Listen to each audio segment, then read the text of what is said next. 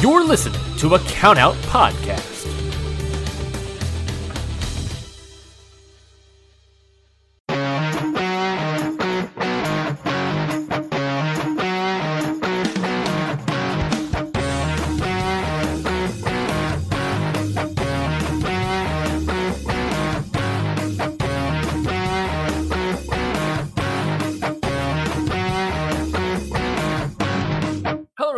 Welcome to Ring Post Radio, the only show that is live here on. It's almost like a morning show for wrestling fans. That's what it is. The only show that's live here for you and your podcasting ears on a Sunday morning, live on Twitch, YouTube, face, Facebook, and Twitter. But of course, the podcast you can listen to at any point between now and the future.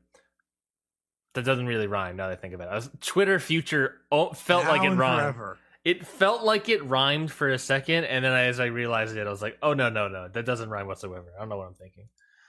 Um, Scotty, welcome to the show. Hello. Scotty Edwards is here. Of course, I'm Ryan Knightsey. Scotty, how are you doing? I am doing just dandy. You know, when wrestling's good,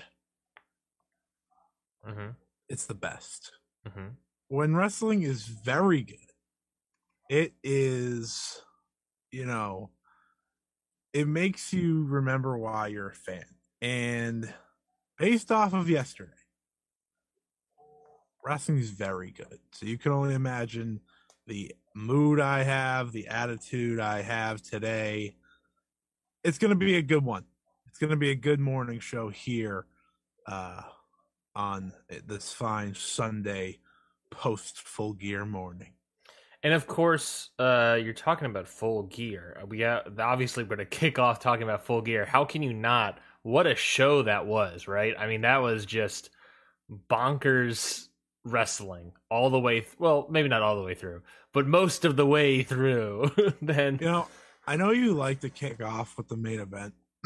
yes, I think reverse order because of how strong the start was would be best today. You want to start with the the start? Yeah, only because I think the opening, you know, like four or five matches were just so strong that I feel we could get more takes out on then because, you know, it slows down a little in the later half and then of course the main event. So I think that'd be my preference today. Copy that. Copy that indeed, Scotty. Well, well, of course, we'll be talking about Full Gear. We're also going to be talking about New Japan Pro Wrestling's Battle in the Valley, as much as we are able to watch between 10 p.m., 11 p.m., and, and this morning. Um, Uh-huh. while, while also getting our beauty sleep, our much needed beauty sleep. Well, maybe not much needed, but required beauty sleep. It was much needed, and I did not get nearly enough. I worked for eight hours yesterday, came home, watched Full Gear for 17 hours. I mean, it was, it was a long show. It was a very long show, four and a half hours to be exact. And then I was like, "Ugh, okay, I put the New Japan show on, put it on, watched four matches there, then finally went to sleep, and here I am. oh, yeah. You're getting the freshest version of me. I got all these fresh thoughts clicking in my head. I love Not it. many hot takes though, which is a shame. I love it. Well, I feel like I got well, maybe not necessarily about. eh, I got a couple. Um, I got a couple in the in the, the barrel, I guess. Uh, and of course, if we have time, depending how long the full gear conversation will go, because I think that's going to take up most of the show. It was, you know, what a show that was. Uh, we're also going to be talking about previewing uh, Impact Turning Point, which is happening. Uh, an Impact Plus pay per view happening this upcoming Saturday. We'll talk. I know Survivor Series is also next week, also on Sunday, but we can talk about that and preview that Yeah. show when we uh, do Ring Post Radio next week. But right now, of course, we are here to talk and discuss uh, and to to live our life through the great show that was Full Gear. I love this show, Scott. What a mark. I love. Thank you, thank you. Uh, I love this show so much. Uh, I thought this was an outstanding. I mean, you you know how much I enjoy the AEW product. You know how much I enjoy that style of wrestling and whatnot. Because because the style of wrestling in AEW is a lot of different styles of wrestling ultimately, but it is to me it was just such a fan fantastic show. match of the nights all over the place. Like I like I, I can't even decide what was the match of the night. Honestly, it's just I just thought this show kicked it out of the park. Kicked it out of the park. Kicked it out, hit a home run. Yeah, Mhm. we can name all the hmm little sayings. Uh, this was, to me, the vision that AEW has been for a very long time. This was, to me, the complete vision put all into one, you know, in terms of a wrestling pay per view. Uh, they, you know, their new saying is, We are the pro wrestling brand, promotion, company. And this was I'd have to like you know think back to the beginning of the year and whatnot, but this is top three show of the year at least, at least, just in terms of incredible pro wrestling, awesome moments. Uh, you know, they it had everything. It had everything, and it they didn't need to have you know the surprises like they did it all out to make this incredible. They just needed to deliver in the ring and really that's what every wrestling show should be. It should be about what's in the ring what happens what makes you remember and that's what the show was. It was you know it's just one of the best shows all year uh, they've they've hit back to back home runs for pay-per-views Yeah. I actually think this, in terms of a full show, uh, complete show, is better than All Out. But of course, All Out will be a show people never forget because you know re- uh, debuts and returns and whatnot. But Mhm. whew, this was this was so good. There, there was ten matches, and it was only like two matches I was checked out for, and that's because like, well, I wasn't checked out. I watched the complete thing, but they just weren't connecting with me. But honestly, that's an accomplishment. Seeing that when we talked about it last week, there was a few more matches. I was like, ah, you know, Mhm. I was won over a few times. Uh, it was just, it was such a great feel Yeah. all night long. Yeah. It was just it was fun to watch. And, and and like we said, that's ultimately what wrestling should be is fun and enjoyable to watch. Because when yeah, I well, you brought up Impact, so you know. well, we'll get to Impact, I guess. Well, let's start off going through this card because again, what a card this is, and you like you know me, I like doing the main event first because that's the big news item, of course. But you wanted specifically, you wanted to start our show off talking about the opener, MJF versus Darby Allin, where MJF wins via sort of referee distraction, low blow, headlock takeover. Yeah, Uh, I mean, then we'll, that's it. I don't know if you want. I didn't. I wanted to start with this match specifically, but we will talk about the buy-in match after this because it would be wrong to not talk about what the ladies did. Of course. I think they, you know, opened the show very well, and I think, I think having the buy-in really works to their advantage. Like, I know a lot of people hate when certain matches are on the buy-in, but I always think it, you know, it, it gets the crowd going Yeah. nine times out of ten. But back to MJF versus Darby Allin. Uh, you said this in the chat. I tweeted this out. Same same wavelength here. This was the modernized version of, you know, despised heel versus underdog, uh, lovable baby faith, baby face, and I loved this match. You know, I didn't expect to like this match just because, like, I've MJF is could be hit or miss once in a while. Darby Allin too sometimes. You know, it depends what he's willing to do, what he. But they brought it from bell to bell, and I just love the way they worked this. Uh, I love the finish. I love the finish actually i know some people might not like it but i thought it was brilliant um mjf is a guy that i've been very hard on on this show on twitter you know i've been like "Ah, i just I don't know. I, I don't know because like some of his promos are literally just like trying to get the reaction of like, ooh, he said that someone died or like something like that. And I'm like, I don't know if that's a heel promo or if that's just, you know, trying to get a like weird pop in a sense. But but I thought his promo the other day on what was it, Dynamite? Did they have did he have a promo on Dynamite? Or was it two weeks ago? Maybe two weeks ago. Either way. Thought it was a good lead in, and what they did in this match was just fantastic. Uh, the story of MJF beating all three pillars should go a long way. Um, he had to cheat to do it, but at the end of the day, who cares? Because they're building MJF for an eventual title reign, and he's having matches that I think people can realize. Okay, you know, title reign won't be too bad. He's very underrated in the ring and that finish where he pulls out the diamond ring, smashes Darby in the face, and then wins via headlock. Magic. I'm I'm looking up right now to see if has has he officially beaten all three quote unquote pillars. He beat Jungle Boy at. He beat Jungle Boy Double or nothing. nothing. Yep. He beat Sammy Guevara on Dynamite. Oh, you're right. He has officially beaten all all three pillars. Yeah. Wow. Good on him. And I can't wait to hear that promo where he explains that he's done it and he's going to rub it in everybody's faces. Yeah, I guess the only thing would be th- to completely fulfill the tri- uh, trifecta would be defeating Sammy on a pay per view, I guess.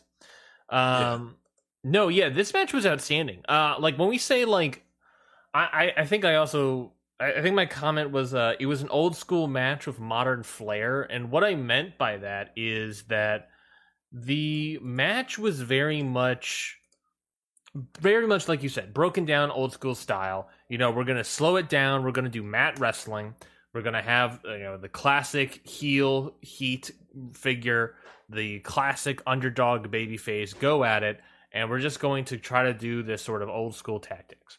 The modern flair, obviously, is we're going to then, on top of that, add some high spots, trickle in some high spots here and there. We got the uh, coffin drop off the top rope onto the floor.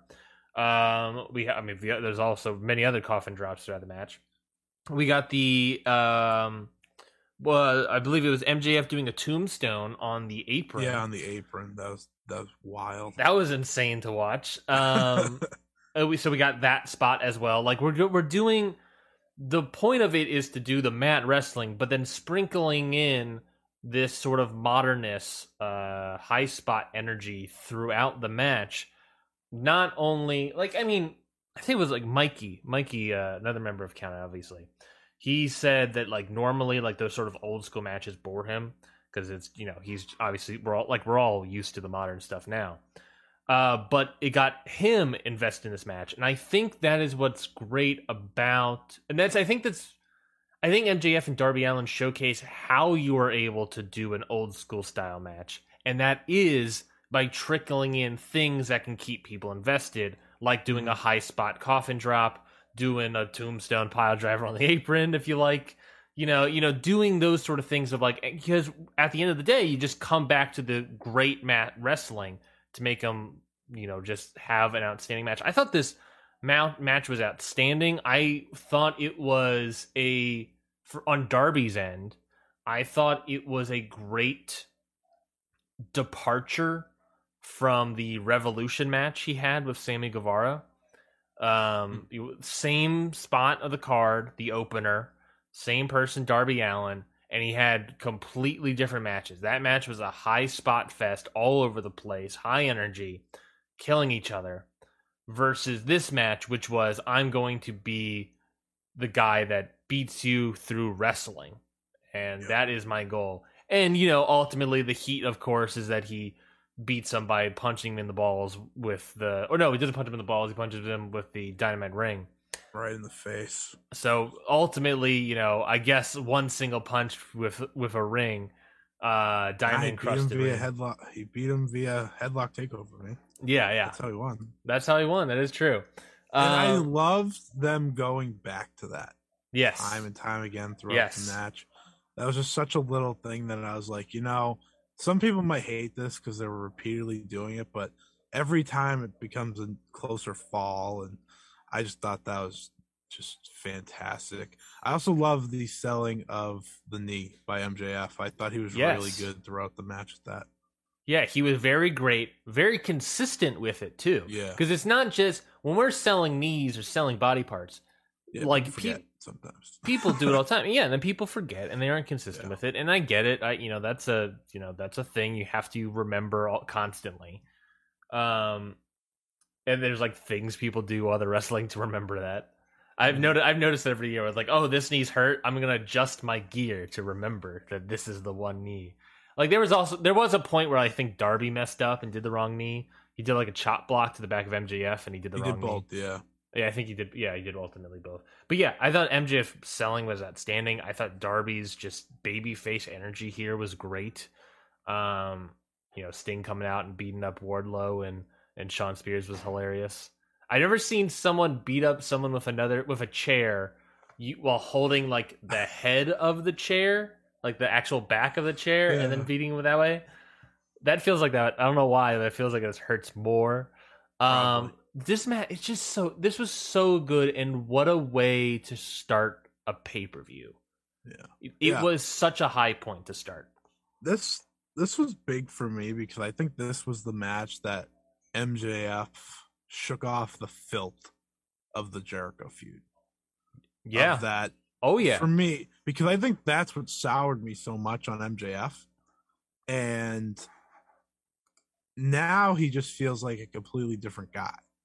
Like he feels refreshed. He him and Darby just, you know, they like we've been saying, they went in there, put on a show on a show that had plenty more matches that were more highly anticipated than it.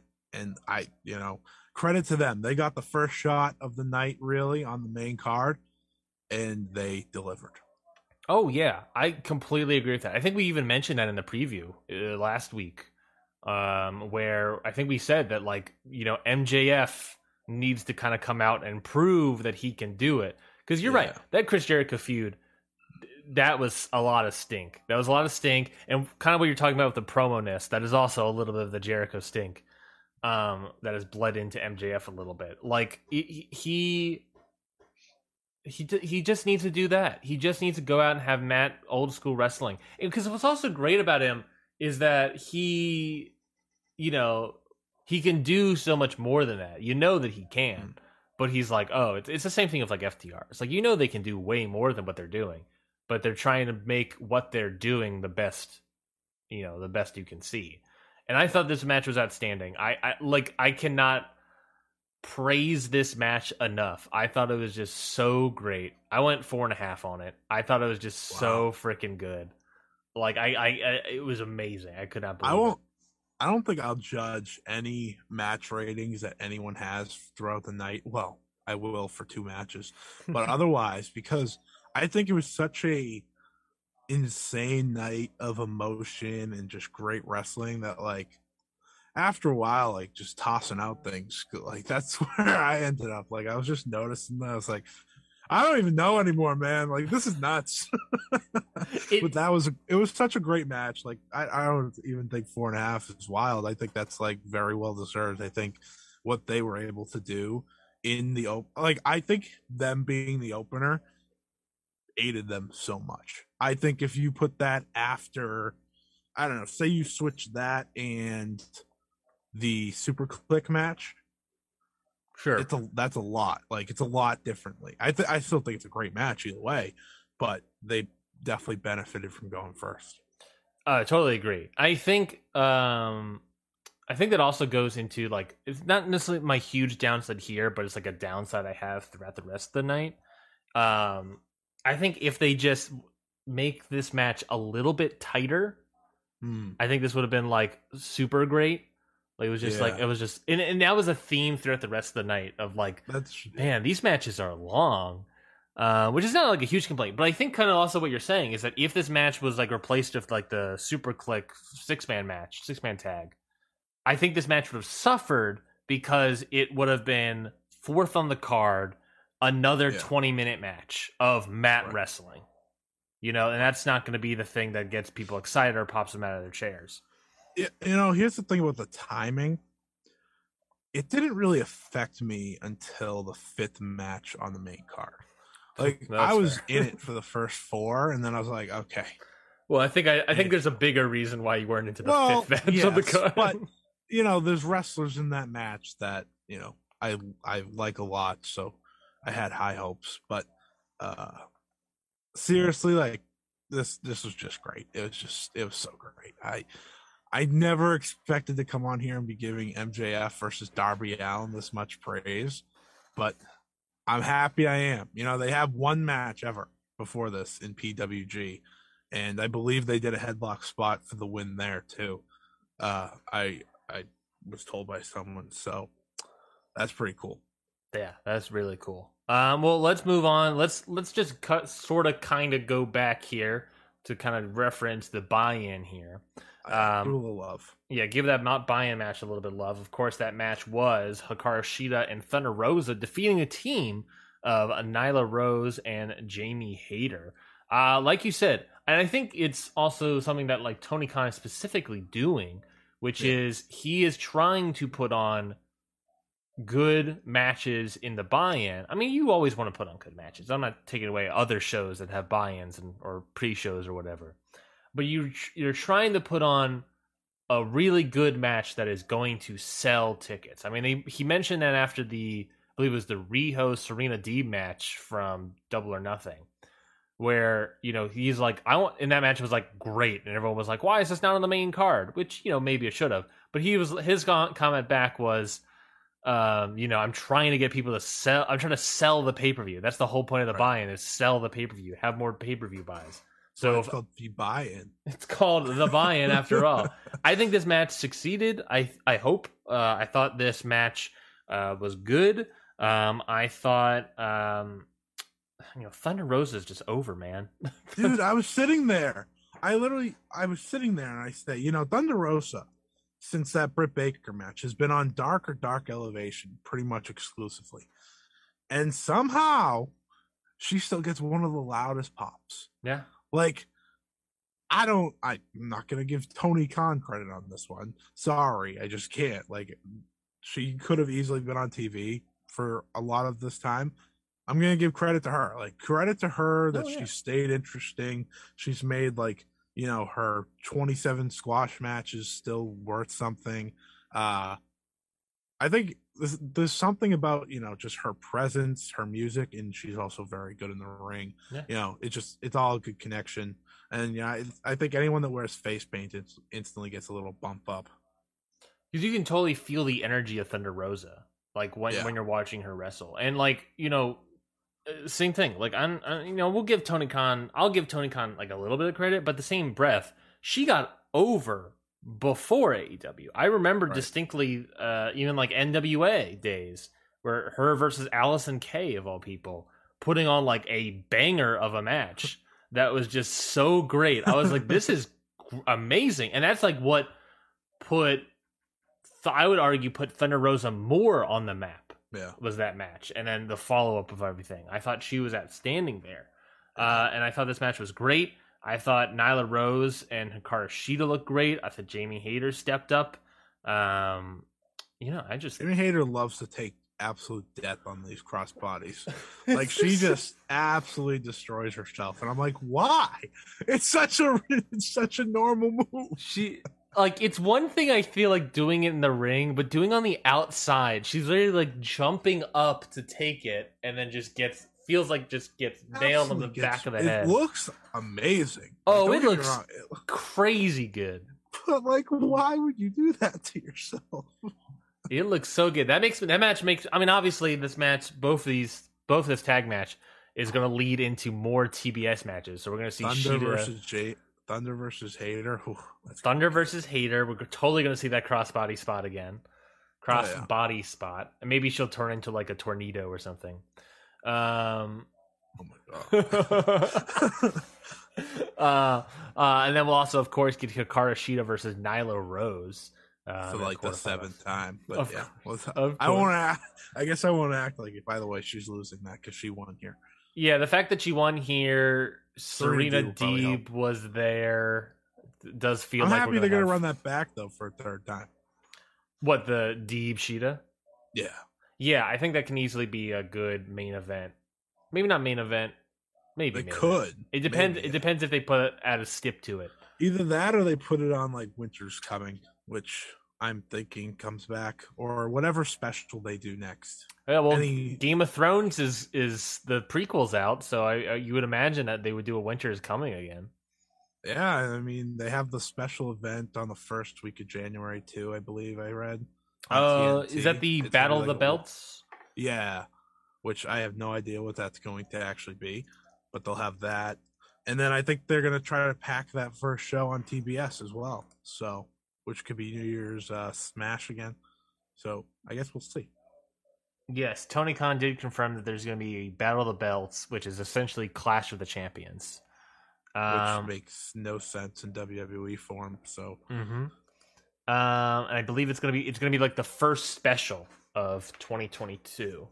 yeah, I, Um, think uh, it, I think it's only supposed to be an hour.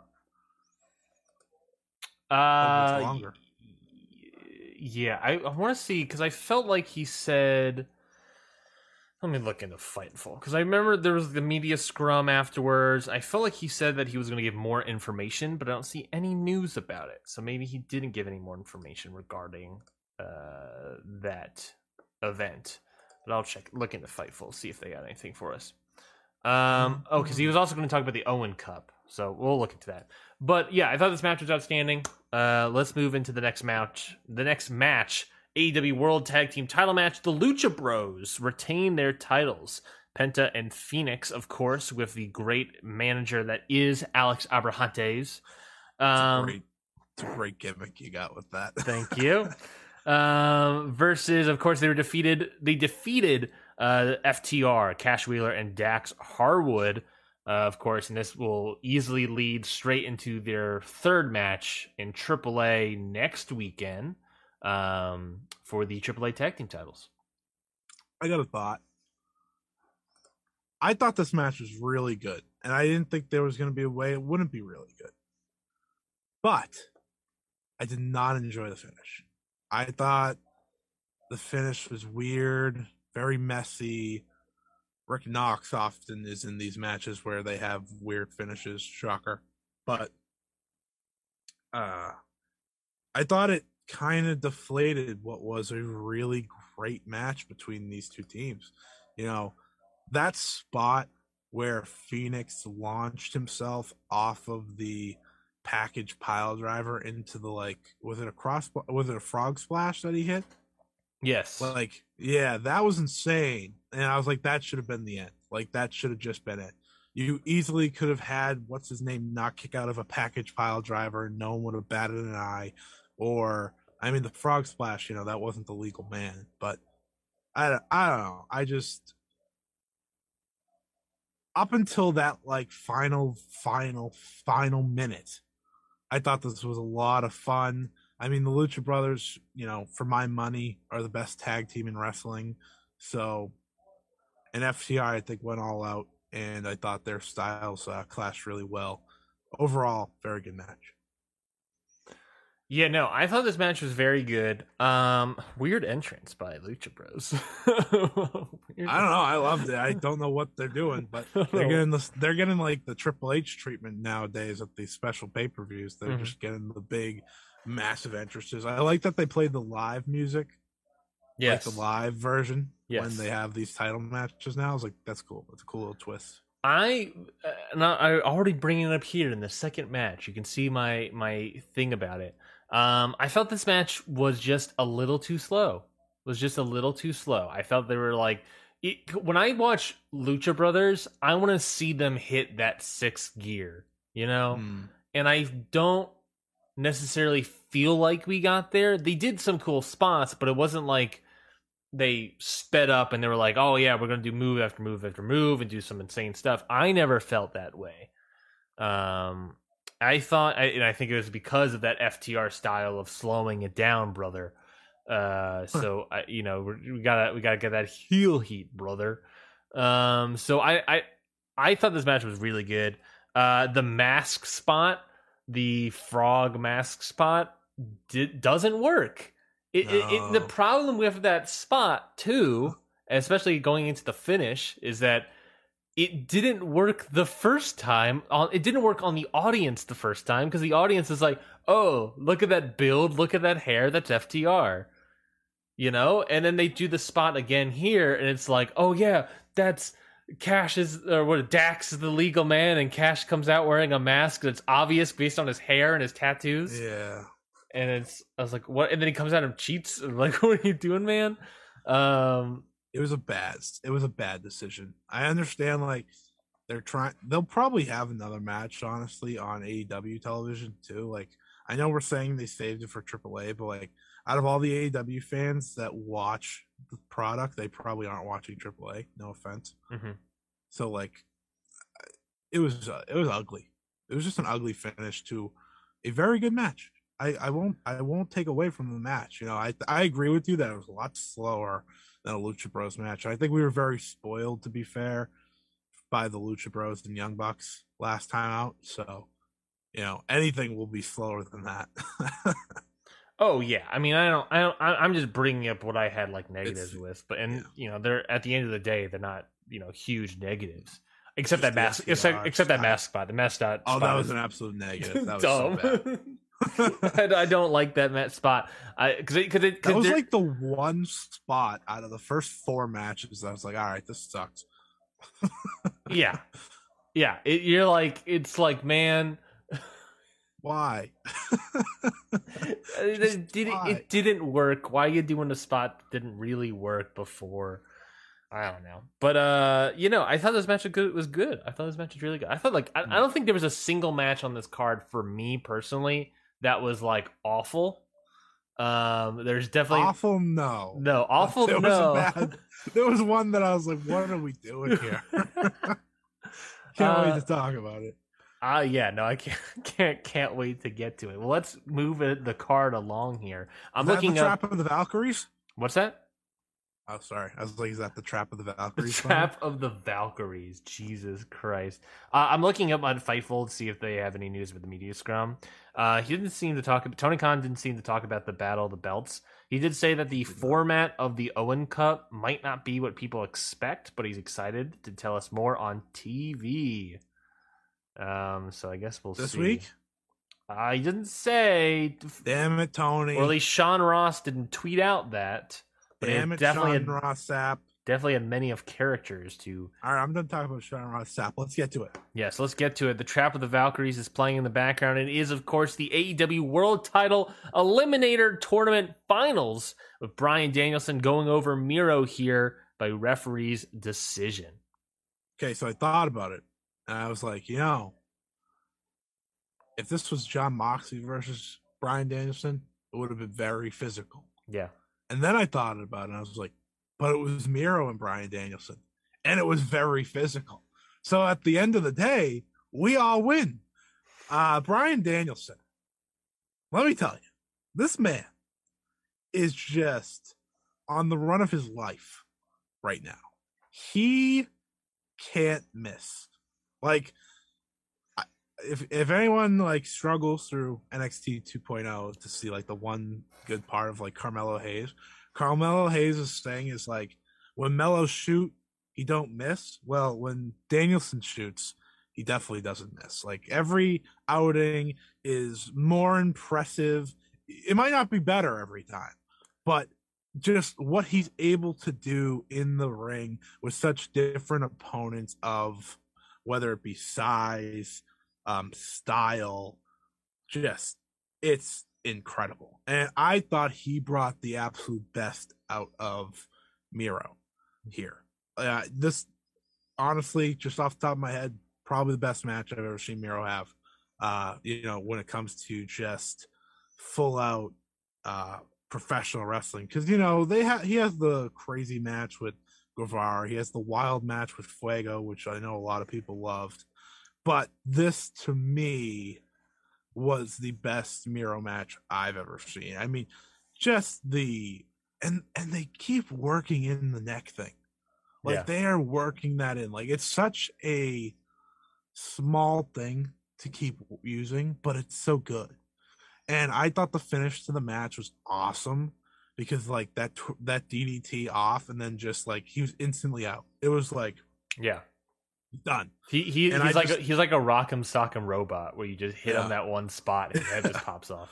Yeah, and uh D- Danielson I mean him versus uh, yeah, I'm not gonna say I'm not gonna spoil it for those we haven't got to the match yet. But Danielson Oh. versus you can say AEW you World spoil Champion. it. You, Oh no, can't spoil it. Can't spoil it. We haven't got there yet. Can't spoil it. Uh I don't know, maybe You- someone's like this review is happening want- in real time. yeah, yeah. You know, you never know. I'm trying to be nice. Uh, but that's gonna be amazing. Uh, I I loved this match. the The part where they just started kicking each other in the middle of the ring. Oh my god! Like what man's just like, yeah, kick me, kick me right here, and I'm just gonna wear it. I'm just I'm just gonna wear it. Just kick me right here. I I Yeah. love this match. I just love this match. I thought this was really good. I don't think it was like the best Danielson match, and I think you sort No, of no, alluded no. to that. I mean, we got the Suzuki match in there and the Kingston match in there, but this The was Kingston match and Suzuki match both are higher for me. yeah. Um, but I thought this was really good. I thought this was a really good match. I thought Miro did a great job. I like that Miro is sort of building injuries, like a laundry list of injuries slowly. Yeah. Like he's got the neck, now he's got the leg, and it's just like and and the commentary was like, yeah, his legs wrapped up. Someone people tried to ask him and he wouldn't tell anybody what was the deal with it. Um I just like the idea that like he starts having these more and more beatable ways, like his neck and then his leg and all this other stuff. He's just so he the best thing about Miro is that he knows what he's doing at this point. And He's also not going to see his wife. He's not going to see his wife. He's not allowed. that's how we never. That's how we never get Lana in this promotion. Is he just God can't win again? God bless. Could never win again. That's Miro. If you want Lana, you got to hope he loses. No, wait, you got to hope he wins. Um, you know, I thought this match was really good. Uh, I really liked the hard hitting. It was very, you know, very hard hitting. Um, I do think that you know, I, you know, yeah, if Moxley was there, I think this match would have been even better. I think that goes without saying, probably. Yeah. Um, but for a replacement sort of last second match, I thought this was very good. Um, I think, I mean, I think Danielson has practically shaved off any WWE stink. Um, I mean, he he wrestled Kenny Omega for 30 minutes in his first match out of WWE. that's Like, probably it when was- he that's probably when he shaved it. he was not allowed to bring any stink with him. yeah, Like he was just like, yeah, I'm gonna do it right off the bat. Let's just rip off the bandage. Uh this final like it's not even a second half run of the year. It's like final four month run that he's having hmm is it's gonna be on pace of one of the best like mini periods we'll ever see because he's just doing it with everybody. Like yeah, I liked his match with Rocky Romero a lot. It wasn't, you know, amazing or anything, but it was really good technical work. hmm I I mean, I liked his match with Anthony Bowens. And no, this isn't a shot at Anthony Bowens. Like it's not. But I've never seen Anthony Bowens really wrestle singles too much. And you know, he brought the best out of Anthony Bowens. Like the list goes on and on, and we just have so many other matchups that are going to be even better than this one, Mhm. than the Suzuki one, than the Kingston one. There's just opponents out there, whether it be in AEW or you know might have been in San Jose yesterday. There are just so many. The list is it's like it just keeps getting longer of people I want to see Bryan Danielson work with. Yeah, I believe in the media scrum, Bryan Danielson said that he was mad at Tony Khan, who was standing right next to him, because uh, he booked Ishii in a tag match and not against him. you know they're gonna get that before Ishii goes back. What if what if we do Okada instead? What about I, I No, no, no. I think they'll save Okada for a big show. yeah. I think that's the thing. I think I think at, at a point Danielson's like, all right, we'll save that. Like Ishii's in the Suzuki range of like, all right, we can just you know we can just put this on something, just have this incredible match. Okada's a different like you need He's a different that- breed. He's a different you breed. need the build. You don't need the build, but like you, you need the build. Like you need something around. But don't get me wrong, like that would be like, oh my god. That if you want to see the best version of Okada again, Danielson's the man. I'm just saying. And I think we're seeing a great version of Okada right now, but oh, Next up was a six man tag team Falls Count Anywhere match where the team of Christian Cage, Jungle Boy, and Luchasaurus wearing the Im- improper attire, might I add. Excuse me, jeans are exclusive to street fights. Everyone knows this. Not Falls Count Anywhere matches. Big difference. Big difference. Very upset about it. But they were able to defeat the team of the Super Kliq, of course, Adam Cole, Matt, and Nick Jackson. Big shock that Ryan was able to find something he didn't like about Jungle Boy tonight. How dare he walk out in jeans? Who does he the think he gimmick remains strong. Who does he think he is? He's not Uh, allowed to wear jeans in a Falls Count Anywhere match. I sat there. I sat there thinking when this match was, you know, just beginning. I was like, you know, we just went through those three matches, Yeah, and now we're gonna have this. yeah. Like, this is the type of match where you're like, okay, I need the energy for this because they're gonna do some crazy shit from start to finish, and I don't know where we're gonna end up. And guess what they did from start to finish? Crazy shit. It was as absurd as you needed it to be, if that makes sense. Like, Yes. it needed to be different from everything. I didn't need a in-ring classic. I liked the Falls Count Anywhere brawl for all. You know, that's a different match actually. like they just beat each other up. Adam Cole, my God, this guy took it took one pay-per-view for him to have blood again. Uh just get his ass beat. And I thought he had a great performance. Uh, I thought Christian Cage looked really good in this because he is like the one wrestler out of these uh, six that I was like, you know, he's a lot more traditional. Yeah. Like, I mean, Well, this is coming. From, This is well, he now he is. He, of course, he was in TLC, like you would believe, and you know, he actually is better than this type of match than most people. But it's been a long time, you know, since like 2005, he hasn't done this. So I thought he had a great showing. Uh, Luchasaurus, Jungle Boy, you know, this was this at the end of the day, as much as Ryan might hate it, this whoa, feud, this match, it was all about Jungle Man. I mean Jungle Jack. I mean Jungle Boy. I just pulled my JR in, in seven different things at once. Uh by the way, hope JR gets better. I know he's dealing with uh, health issues. We yes. wish him nothing but the best. Of course. But this at the end of the day, this was all about Jungle.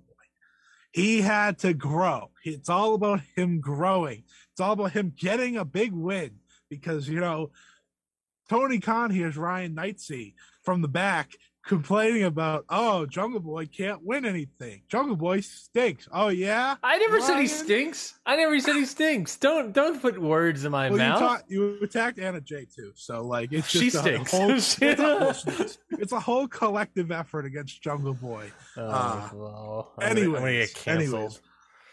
Uh they they just did some crazy stuff. I mean, you have the young bucks in there. So like I'm not gonna expect anything else. Like they they know how to do these types of matches. Yeah. When when Luchasaurus did the shooting star press, Yeah. I lost it. Like when Jungle Boy had that reaction, I was like, you know, that's the perfect reaction because, like, yeah, I just watched him do it. uh, incredible, incredible, and I actually loved the Con-Chair-To spot, even though Jungle Boy acted like he murdered someone. I was like, all right, I have that in my notes that Jungle Boy murdered a guy. and like yeah, like I I liked the idea that like Christian was gonna do, and then he's like, no, I can do it. I'll do it, I, father. I've grown. I finally have grown up a little more. yeah. Uh, I I did like the spot though, and even though it was absolutely ridiculous, uh, and this was a big win for Jungle Boy, a win that I didn't think they were going to give him. No, I mean, I hoped that he was going to have this win. Uh, I was really hoping that he would have this win because I think, like I've said it before, I've said it. Keep, I'll keep saying it. He needs to have a lot more signature wins. If he's Uh, a pillar, he like the other three have signature wins. And even then, I mean, I mean, you know, maybe, maybe me being the gatekeepy uh, asterisk boy over here, you know, maybe we'll make. Let's get a signature singles win also as Yeah. well. Um, uh, but this was exactly what is needed for him. Obviously, it feels like we're leading into the jungle man territory after growing a beard, wearing ripped I prefer jeans Jungle Jack. or jungle teen. Let's do jungle teen. Uh, he's growing a scrappy beard. He's you know going thing. You know, I, I Jungle puberty. the, uh, it's a jungle down there. Um, Ah!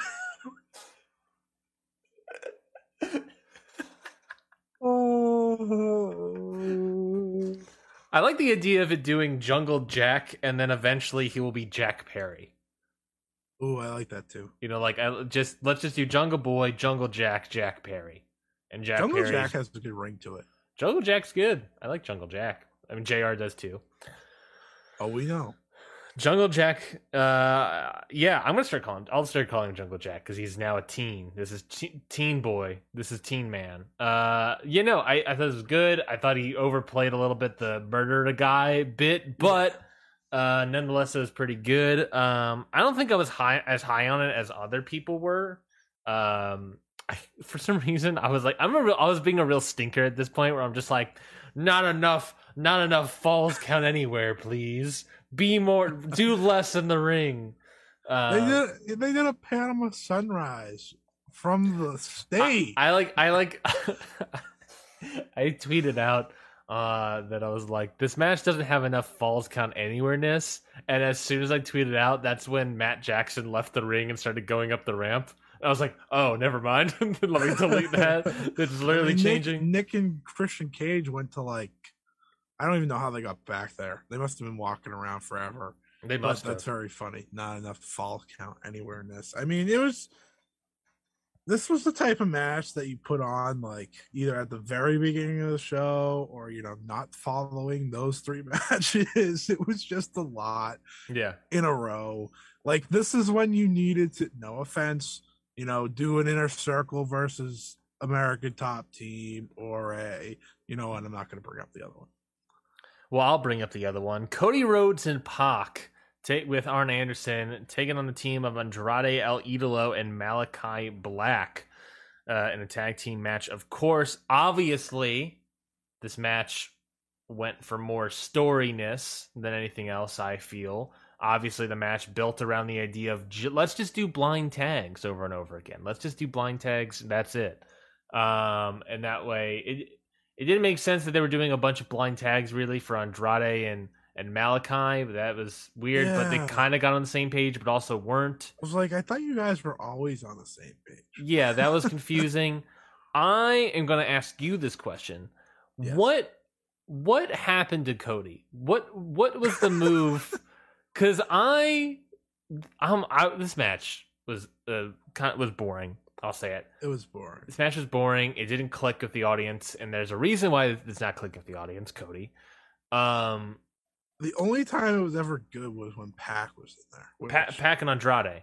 I'm gonna say Yeah, specifically yeah. Pac and Andrade. Black and Black and Pac didn't really do anything together. Like they No. kept them separate, which was probably a goal. There's Uh, probably a Pac reason, I guess. did good shit.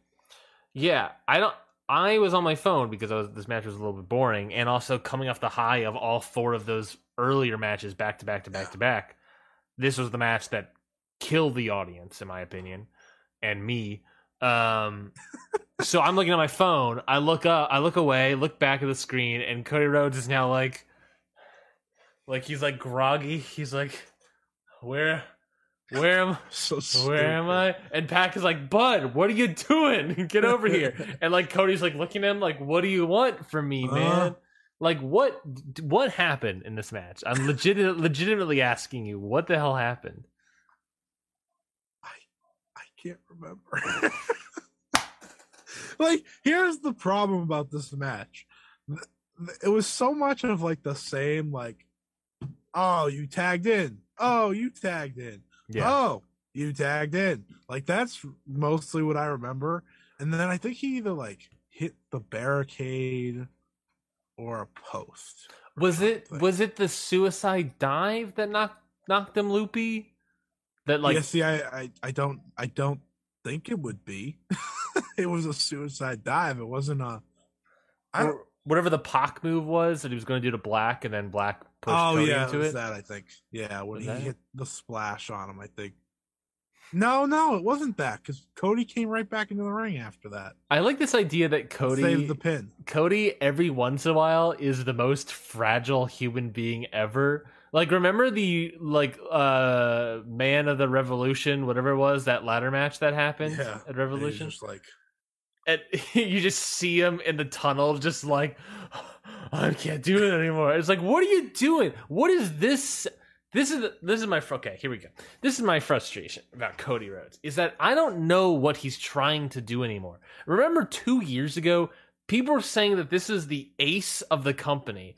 And now here we are, we got like weird ass selling where he's just moping about being like I'm in pain but I don't want to leave the match and fucking get your bootstraps up, get back in there. Are you your father's son or what? Like, what are we doing? Yeah. And nowadays, look, I get it. He wants, he has said it countless times before. He wants, wants to, be, John Cena. not just John Cena, but like what and what he's kind of describing about John Cena there is that he wants to be the gray area wrestler where he wants it like, oh, the audience will either boo me or cheer me.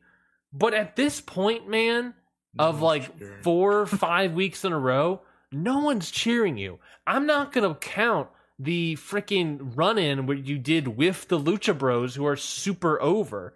I'm not gonna count that when you are also incredibly slow to get to the ring. Like, I'm not gonna count that part. Week after week after week, you've been booed, booed constantly and consistently. If you are not turning, or if you are not doing this bit where you're going to play into the boos and just sort of ignore them, like Daniel Bryan, like fucking Bryan Danielson ignores the yes chance, we gotta do something. We gotta do something, Cody, and you are not doing anything now. That's the problem. That's my problem with Cody is that it doesn't feel like he is doing anything. All he's doing is is not addressing it. Do something. We gotta do something. And you look like an idiot and a fool in this Pac ma- Pac match with him. What are we doing, Yeah. man? What are we doing? If this leads, I assume this will lead to a Pac Cody Rhodes match. But uh, I uh, I don't know. maybe. I don't, Cody seems very uninterested in wrestling as a whole. Like that's what I keep getting from all this. Like I understand, like he has a lot going on and yada yada yada, whatever. But I don't know. I just I get the feeling that he just this isn't what he wants to do anymore. I think he's got a taste of everything else. And it's starting to like, you know, kind of go away for him, which is a shame because if you go back 2 years ago at Double or not, uh, not Double or Nothing, at uh Full Gear when he challenged Chris Jericho for the AEW World Championship. He was the most over babyface in the company. promo of the year as, Yeah. as well. Like he was he was on fire. And now look at him. Now he's groggy on the outside, uninterested, getting booed out of the building, and people are cheering when Malachi Black gets a black mask on him in the middle of the ring. It it's just and he's still winning. Like let's not discount that part. They won the He match. beat- they won the He match. He beat Malachi, right? Yep. And then they won this match. Mm-hmm. I mean, it was because Pac, you know, hit the black arrow on Andrade and whatever, but Cody won again. Like, it's not like they're gonna stop having him win, Mm-hmm. but he seems very uninterested. And I understand he doesn't want to be the heel. I understand he wants to be the gray area, aka he just doesn't want to turn heel. But my God, man, like Read the you're room. not John Cena. Listen, you're not John Cena. You don't have this power that you know what. At the end of the day, you're still gonna get cheered by people. you can't that is- say you're John Cena either, man. No, he's not. And when they compared him to John Cena, I was like, he's nowhere close to John Cena. Like, come on, he's not even remotely close. John Cena would never give up a chance to win a title. I'm just kidding. I'm just kidding. he's got. even He's like got. with the TNT title, Cody was over. Like that was he was doing great things with that. Yeah. That was last year. Yeah. Like, think about like how much has changed, and they want to say, "Oh, it's because Cody went Hollywood." Oh, it's because no, it's not. It's just people Well, are sick of. He's back from version. Hollywood and apparently has the change from the Arn Anderson BS. Yeah, like I promise you, no one's booing him because he's on the big go home fucking whatever the show it's called. I don't. I promise you, that's why people are like. I uh, worked on that show, by the way. Have you met Cody? No, I quit the show right before those. It was awful. That show he was said. He said, "Fuck Cody. I'm already booing him. I'm out of here." I well, I, I knew Cody was coming in. I knew what, who the, who people were coming in, and I wanted to stay stick around for that. But that show, this producers of that show were awful. Anyways, um, no, that's neither here nor there. Uh, yeah, Cody. it- It's like the improv thing of yes and. Cody feels like he's no budding. Uh, he's like, no, no, no, I'm not going to do that, but I'm going to keep doing my thing. At best, you could argue that like this is part of the heel heat. Like he's this is part of the heat is that he's refusing to turn. But that that's not a yes and that's like a yes so dot dot dot. Other than that, that I, I don't understand what Cody's trying to do. I don't understand what what who he thinks he is. It feels like he's up his own ass about it. You know, and You know what? You know what? and maybe that's the heat and maybe that's the heat brother you know maybe that's what it is i don't i if that is what it is i don't i don't know i don't know man You know what needs to happen? Hear me out here. Hear me out here. He needs to get hit in the face and have to wear a mask again. And he's going to be undashing Cody Rhodes. Because let me tell you, at least he was getting booed for a reason back then. that's true Now he just stinks. Wait, we spent a lot of time on this match. Uh, yeah i do i do also just want to say andrade Pac were very good that uh that ddt to the apron was Oh my outstanding God, what a spot, huh? Andrade's really finding his old self again, which is really nice. yeah yeah i love to see it Back. jose the assistant versus arn was interesting jose is totally a former wrestler right Hear me out. Hear me out. Here's here's a dream match. oh yeah he totally right? was he is Right. totally a former Right. wrestler We do Tully and Arn Anderson versus Jose the assistant and Alex Abrahantes. What are you talking? Just- oh, it's Vickie Guerrero, man. You gotta put. And Vickie. And Vickie Vickie. can be the special guest referee. I only put Arn and Tully together because duh. of. And Alex Abrahantes, you know, most over person in the Ryan Knightsey book of people. And I there's Jose the assistant. um, and then yeah, speaking of Jose, Malachi Black was also in this match. Um, He moving- was. He had a really cool entrance. Oh, He, he had a cool entrance. really cool. AEW Women's World Title match: Dr. Britt Baker, DMD, Oh defeating Tay Conti uh, in 15 minutes and 16 seconds. I thought this match was good. I think this Oh, match was good. it. Uh, well, why'd you hate it? I think Because I think I think the consensus is that it was uh was a cage match here as a, as a six point one nine booyaka booyaka. Uh, so that's what like a three something. So I'm I'm a three as well. So I'm in the consensus, I guess. But why'd you hate it? I thought they wrestled in such a slow. It was so like Britt Baker wrestles so slow.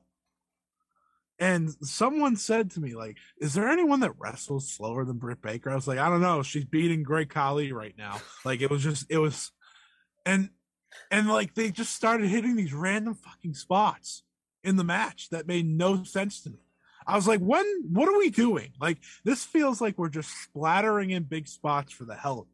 Like, I, I, I, I understand. I might be a little more of a stickler for women's wrestling. I'm sorry, and that's whatever. I don't care. That, that's who you are. But- that's who you are, man. But oh, and I thought Tay looked good in some ways, but I think it was the ridiculousness of kickouts that really ended up getting me in the end. Like she hit the Ty KO or whatever the hell it's called, kick out, and then she hit the what's her DDT called?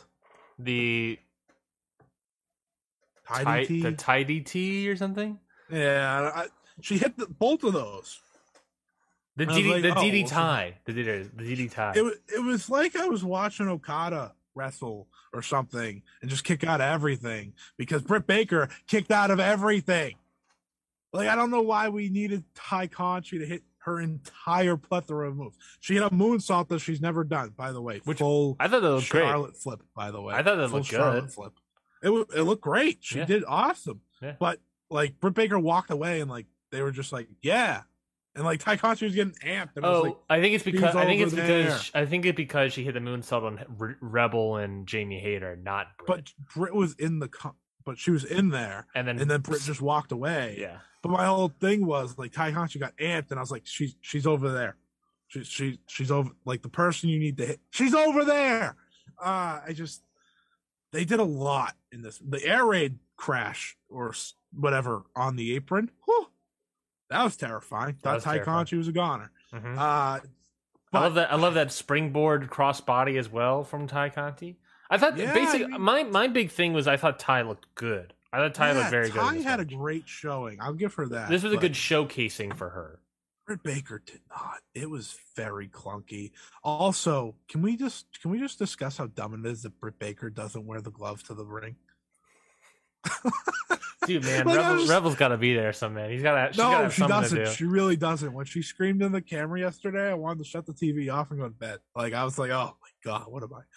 I just, I think they were trying to do something with you know all these massive spots that it just became way too clunky for me. It wasn't like a match that is awful in a Mhm. sense, but it wasn't it wasn't good. Like it was I did not I mean a lot of people probably enjoyed it and that's fine. You know, we all see wrestling differently. I just thought there was it was just way too clunky. Just way too clunky. And I guess, you know, I I watch enough other wrestling, you know, women's wise that like I'm not used to the clunkiness anymore Mhm. and I guess that's a shot at my myself more than anything. But, Hashtag got you know, I will give credit. Tay Conti looked great. Like Yeah. she had a great showing. I love the paint. I loved everything. I just wish Britt didn't have to kick out of everything but the kitchen sink. Yeah, I, I like I said, I, I think the match what made the match good was Tay Conti going out there improving herself and showcasing what she can do and not just as that, but showcasing what AEW's training is Mhm. like. You know what I mean? Like, you know, Yeah. she was in the performance center for I don't know, however how it felt like forever, but she was she was in WWE from 2017 to 2020. really? Holy shit. That's Yeah. a lot. she was she was one of the people cut during the pandemic, during the beginning of the pandemic. She was one of the first people cut. She was in there. She was the last match in WWE was against Shotzi Blackheart. That's how later in the promotion she was. Her first match. What was her first match ever? Uh, f- I don't know who this is. Sarah Bridges, Sarah Logan. Her first match ever was against Sarah Logan. Um, she was in the company Yeah, for for four. She was in the company for four years, and she and we all saw what she kind of looked like when she started in AEW. And then from 2020 to now, look at what she's doing now. She's doing springboard crossbody. She's doing moon Charlotte Flair moonsaults. You know, she's stepped up in a year. This is the point. Mm. This is, I, I think that's really my going to be my take of the match. Is that yeah, the match was, in my opinion, good. I can see why it was why you don't like it, but what it really shows and exemplifies is how quickly these people are getting better and the potential for these people obviously it differs from person to person, but how quickly these people can get better. Uh, and I think Tay Conti proved that tonight. She still got I ways to go, but imagine if she got this far in a gear. Imagine she what she's like in four more years, at a total of five. You know, imagine what she's like after she spends the same amount of time as she did in WWE, but with AEW. Imagine where she will be. Yeah. Yeah, I mean, I always liked Tay Conti, like even when she was in WWE. I, was, I always thought she had something there. I think her background, you know, it it aids her a lot. And you know, she put a lot of the pro wrestling into her match tonight. Mhm. You know, I will give her the credit more than anyone. I think she had a better showing than I expected. She was the clear plus of the match. Mhm. That being said, I definitely still have problems with the match, but not enough to have to continue harping on it. CM Punk went on to defeat Eddie Kingston in a one-on-one match here. Excuse me. This match was also great. This match was Oh, great. This is on. The, I also gave this four and a half stars. I gave this four and a half as well. It was up there with the MJF Darby match for me. This was my one of the night. Yeah, this was an outstanding match between the two. Um, just the the spots, the callbacks, the references, the the who was it? I think it was Bryan Danielson that said in the media scrum. Bryan Danielson had more comments about Eddie Kingston in the media scrum, which I found was interesting. They're continuing something. Give me more. Uh, I was like, I'm fine with that. I feel like they're holding it over until Jon Moxley comes back, which I believe Yeah, in the media scrum, Renee also gave an update that's saying Moxley's getting better day every day as it as it passes. Um, so that's good to Yeah. hear. Um, but uh, I- he made a comment that was like, you know, after our match, Eddie Kingston went out to the bar drinking. I went back to the hotel room and did some stretching to get my body better. You know, I'm eating healthy. I'm doing these things to make sure I'm healthy. I'm you know, I'm older older than him, but I'm trying to do these things to make sure I'm better. Like he and he's like Eddie Kingston's shoulders still hurt from when we wrestled two weeks ago, and I've had a match. You know, I've wrestled every single week I've been on television. You know, like I I am out there to wrestle, and I'm doing that, and he's like still in pain. He's not taking care of himself. Um, and but what he went on to say was because of all that, the fact that Eddie Kingston was able to hit his limit and then keep going is a uh, showcase of Eddie Kingston's heart. I think this match uh, showcased that uh, ever so. Uh, CM Punk was outstanding. I think this was CM Punk's best match in the promotion. Best match, obviously. I was going to say a long while, but he's been gone for seven years. Uh, best- Definitely his best match in seven years. what did you think of the match? I thought everything about it screamed, these guys just get it. Like, Yeah. you have two guys who grew up on, they didn't grow up, well, if you read Eddie Kingston's article, he didn't grow up on, you know, Hogan and Austin and no, he grew up on, you know, uh, Kobashi and uh, Misawa. Misawa. Yeah. Yeah. like he grew up on the All Japan Legends. Mm-hmm. So like that's instantly a style worked into what he wants to do.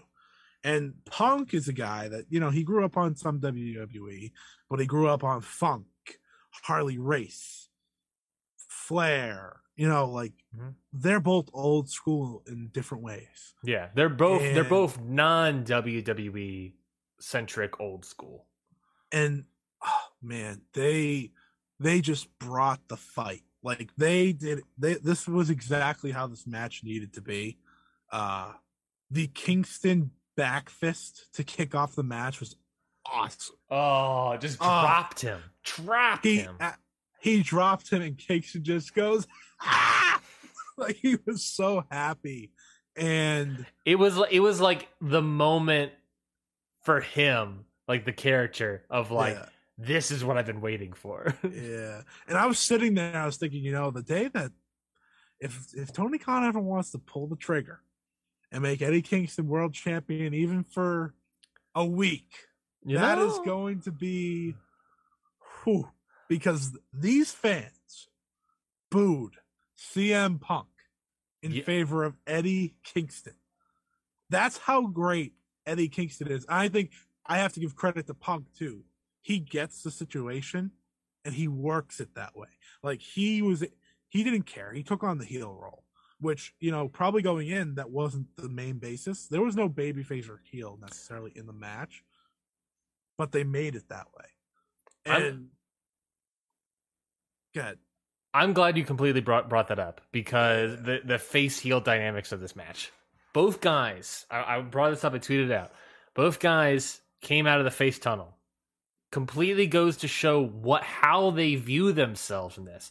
Both guys think they're in the right, and you can, and that also plays into the to who you want to cheer or boo. Both guys are gonna be over. They both want to, you know, both want to come out in the face tunnel, and then during the match.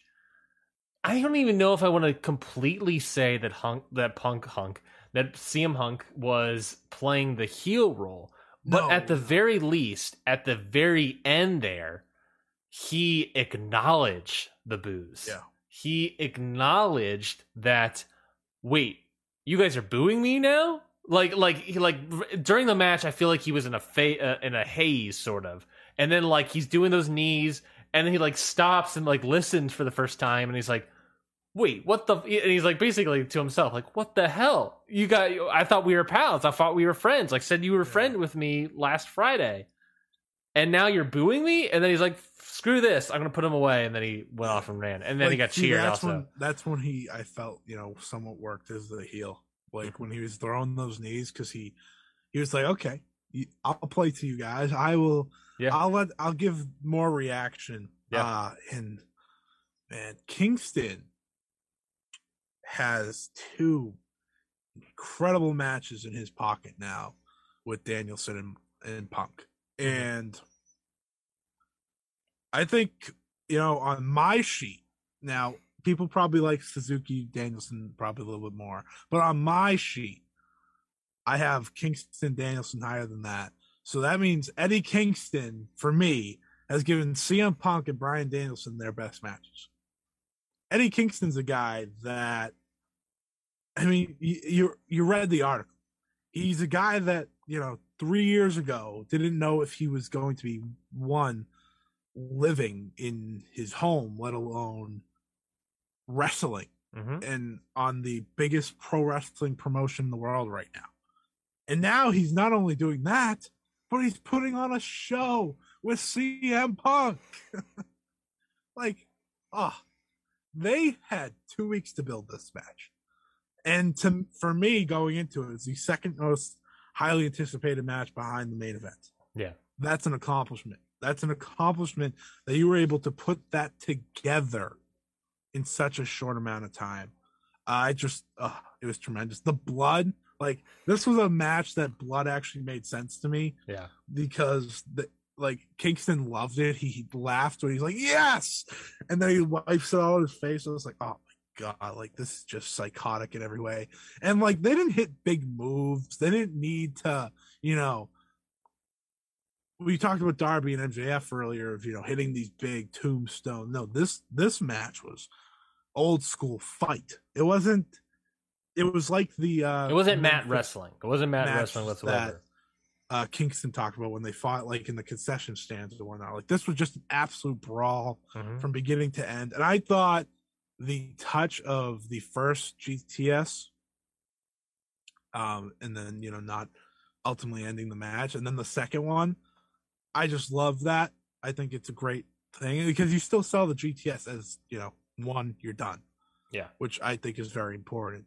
Uh, but oh man, we were spoiled, huh?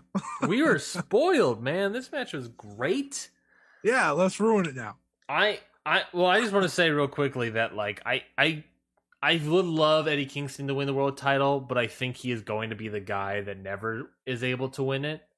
I think that just works for his character. It does. Um On top of that, though, either. on top of that, though, on top of that, though, AEW is in the weird sort of situation they found themselves, and obviously, I'm not. I don't want to put any pressure on the man because what he's doing is more important. But whenever Jon Moxley is able to return, they are in a unique position where they can double turn a tag team group. No one's going to boo Jon Moxley. And if you put Eddie Kingston and him talking more about his story out there, no one's going to boo Eddie Kingston. But people have already started booing CM Punk. And people can easily boo Bryan Danielson once he starts hamming that up. We're looking easily towards a Jon Moxley Eddie Kingston face group versus Punk and Danielson in a tag team heel group. And I cannot fucking wait for it. I think that could be the start because I think it's very much a. I think it's very well known that Punk and Danielson want to face the Bucks mm-hmm. down the line, and I think you know, based off the main event, we're starting to sway a different way with the Bucks. Uh, I think you know if that was all to work out, because oh god, imagine Danielson's style if he was a heel, it would just be even more brutal, which would be amazing. And you know, CM Punk is one of the best heels I've ever seen. You know, he just loves being heel, so whew, that could work really well. Um, and just the the idea of babyface Bucks versus heel Danielson, heel Punk is like, whew, whew.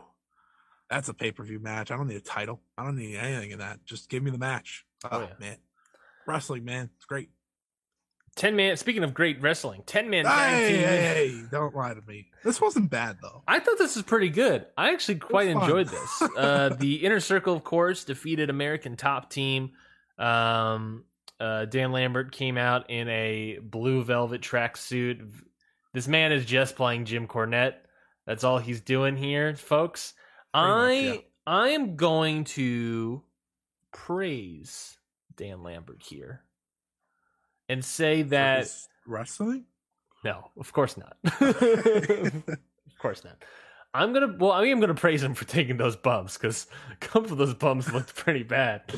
Yeah. Um, he has taken this sort of like real life commentary heel character and just completely turned it into this cartoon man baby whining like character. He's literally Jim Cornette. Like that's his I, entire gimmick.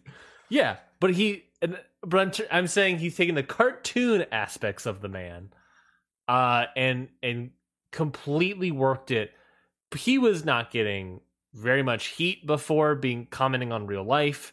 He was not getting and and people were obviously getting upset by it and people were still kind of upset. Now, obviously, and I get it but he has now converted it completely into that cartoony character, which is completely working. Completely yeah. works for me.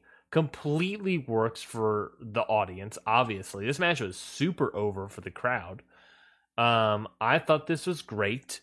Um, other other note, real quick notes was Andre Arlovski one and done, man. I'm sorry, but I don't know. I don't know if we're gonna give you a call back. Junior Dos Santos, though, this man's got something. I think this man's got something. If he if he wants to do it, this man's got. I'm not. I'm not saying. Or I'm not saying. But like, I'm. I'm looking at this man. I'm being like, he's got like a Goldberg thing about him. I don't know what it is, but there's like like picking up just manhandling Chris Jericho when he was doing that vertical suplex. Part of me thought he was going to do a jackhammer. Like part legitimately, I was like, this man's to do a jackhammer. I think, um, I think he definitely has something. I mean, he was always. I I'm not gonna say Andrei Arlovski is like a bad athlete or anything. He has the most wins in like UFC heavyweight history. Mm-hmm. But Junior Dos Santos was champion. Like yeah. Junior Dos Santos is he's get like you said he's got something and he's got something. This was his second match. Like he has a little advantage over Arlovski, but Arlovski I've never seen as a guy that probably really cares too much about mm. wrestling. But Like, also in that Dos Santos likes it. and also in that first match with Junior Dos Santos, he was good. like he was also he good in that match. I mean, you you pretty much made him wrestle with mostly Jake Hager in that first one, so like, Which he- they- which they did the same wasn't- and he wasn't here. bad. Yeah. so, lot of lots of plunder, obviously in this match. That Sammy Guevara, Sammy. Guevara. It's my moment to shine. I mean, uh, that that I wish high we had like buttons to just play music at The- all times. it- I would do it so many times. um, the that swanton off the top was insane, and the camera angle was great for it. Um, I liked, I liked, I enjoyed that all of the plunder was Minneapolis themed.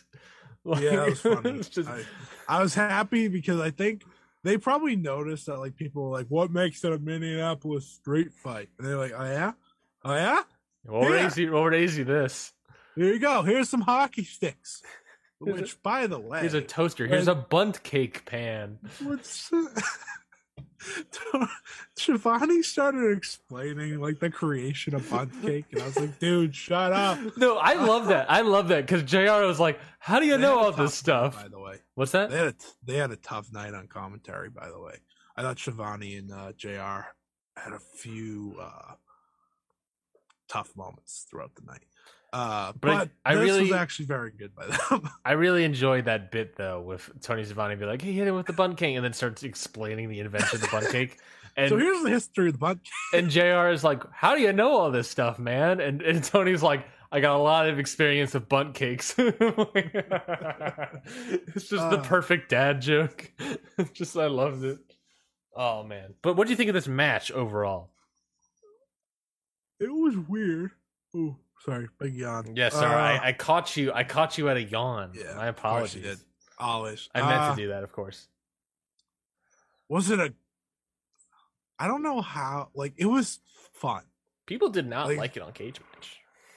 Well, that's because you know, people. I'm over inner circle. Like I'm very over inner circle. Mhm. They just don't have any need to be around anymore. And I said this the other day to someone. The beauty of Chris Jericho for the past decade, right, Mhm. was that he'd do something really great for a couple months, aka Le Champion, and then he'd go away, and then he'd come back with something new, and then he'd go away. We never got the go away between late champion and now. We have not got it. Yeah, he misses like a week or two here, but we've never. No, now it's just like very flat. And listen, I'm I if I look at all of Chris Jericho's career, big fan personally. Yeah. But right now, I do not care. I just I don't care about him. Go away. Uh, the match was Go fun. away, Heat. The match was fun. I thought Santana Ortiz did really well, you know, with the weapons. They had a good time. By the way, maybe the most underutilized team in all of AEW. I Mhm. just think, you know, they've been floundering since they debuted. Like they just they just let them go be the tag team. Yeah. Please. Uh I mean Sammy Guevara did crazy shit. Of course he did. That's why he was here. Um I forgot he was TNT champion though until last night. I saw him take the title off and I was like, holy shit, who knew? Um can't wait till he gets to defend well, not this week. But Well, I guess we should bring Uh, that up. I think that ha- I think that happened right before this the street. no, it fight. happens after. Oh, was it? happens Okay, after because he walks out he walks out shirtless. Oh yes, yes, yes. I Ah, was like, oh, couldn't couldn't find a shirt. Scotty. Scotty, clock that. yeah, I did. I sure did. Um, Sammy Guevara pulling off the Jeff Hardy, you know, dive of faith and just hoping, you know, you don't die. Quality. Uh, Jake Hager didn't even remember he was in the match, shockingly. Uh, and the end was fun. The end Yeah. was fun, of course, with Jericho and Lambert. It was fun. Like Yeah. it wasn't a great match, but it was fun. it was a fun, entertaining match. It was it was It's what it sloppy at needed to be. times. It was sloppy at Oh. times, but it was exactly what it needed to be, and I thought it, it achieved I didn't like that. give it a high rating or anything. I just had fun. yeah, I had Uh, fun in a match that I did not care about because I was, oh, the Punk and Kingston match. I was like, okay, hmm I need to get to the main event in one piece. So this match, I'm just gonna like calm myself down and kind of check out. But then Sammy Guevara was like, yeah, woohoo, yeah, and then it's just you know Sammy Guevara. have a moment to shine. Uh, immediately following this match, uh, Oh, Tony boy. Schiavone's on on uh, the stage. He That's announces, exactly, by the way, what I expected. That was the bad part. yeah, Like the moment he started talking, I was like, multi-champion. Okay, it's not going to be Bray because he's making a movie or whatever, and he only won in one promotion. He said multi-promotion, and I was like, Ring of Honor, Ring of Honor. This pro- to I, I was thinking to myself, this is probably Kenny K I N G King because he was in Impact and Ring of Honor, and he was the X Division guy and the tag team and television guy. See, I just thought of like the biggest name left in Ring of Honor. Kenny K I N G King King. Uh, yeah. So Tony Schiavone's out there on the uh, stage. He announces that they've signed a new person to AEW, and who walks out? None other than Jay Lethal to that to the Black Machismo uh, Oh, to the yeah. music. And his uh, the Lethal sign was also very like um, thunder Blue. was Thunder Baby. Um uh so yeah, Jay Lethal, uh seemingly signed to AEW, obviously as a member of Ring of Honor, he still has his contract to do. According to the media scrum, It will Tony not be a final battle. he- according to media, the media scrum, Tony Khan was like, he didn't tell me about doing the show, about doing Final Battle. He can if he likes, but he didn't tell me about it. And I was like, Yeah. what? What are you talking about? I feel like you have to tell that, assuming he's doing it. Um, so Jay Lethal, the first Ring of Honor name really to come out of there and start going somewhere and start getting signed. Um, a lot of controversy surrounding Jay Lethal. Obviously, it should be mentioned, of course, that he was a person that was named during the Speaking Out, uh, summer, the summer of Speaking Out, for lack of a better term. There, he's he's he's a name there for during the Speaking Out movement. Um, you can look into the details. Someone went into it. Basically, uh, there have been uh, some people, some women have alleged. One woman led, levied a bunch of complaints and saying she was uncomfortable around him based on an experience that she has seen and involved in. Um, and uh, there was a seemingly an investigation done by the human resource team at Sinclair. They seemingly found nothing. There was another is- issue with another female wrestler regarding Jay Lethal, and uh, where that one seemed more like you know more personal, I guess. But in the same breath, uh, you know, investigations happened, didn't find anything, no charges were ever found. I'm not saying anything like that. I'm just those are the facts of the matter. No, no, no lawsuit was ever made toward anyone. It was just sort of brought up, and then that was, and then the investigation found nothing. So I, I'm not taking away from anything because those are real experiences of people. Uh, so I don't want to take devalue them in any capacity, but it feels like that is important to talk about. As uh, if you look at the replies of Jay Lethal's All Elite tweet, um, thoughts on Jay Lethal combined with his wrestling acumen, his star power, his the Ring of Honorness. With Oh, he has no star power. He He's got never che- had he got, star he got cheered. He got some cheers. He did. He did, but I've never seen him as a star. Hmm. Like I always remember him as the guy that thought he was too good for other promotions. You know, like he did minimal with New Japan when they had that relationship. He didn't do too much. He didn't like go to Japan much. Um, he, we know he didn't sign with WWE. Uh, he went from T- he went from Ring of Honor to TNA to back to Ring of Honor. Mm-hmm. Pretty much a Ring of Honor lifer. It feels like at times. Like he feels like one of the and does he really add anything to that roster that they don't already have? The only thing is I don't know. I really don't know. I don't know what I, I, the only thing that I, I mean, I, I, the thing, the first thing that comes to my head, uh, and this uh, again, I'm just saying this. He is now probably like the most prominent African American wrestler on the roster, right? yeah, that's true. uh, which you know we've been screaming from the hills that you know people have been screaming from the hills that like they need more representation in terms of African American wrestlers. Um, the problem is is that they got this guy, that has all the Yeah. issues surrounding him. You know, you had there's other people like a Gresham. There's other people. Um, the one everyone wants is Gresham. yeah, the one everyone wants is Gresham. Which, with, I feel I feel like Gresham might be Team Taz bound. I saw he's bringing a brand to Atlanta. Wha- What's that? He has, he has a promotion coming to Atlanta with Baron Black.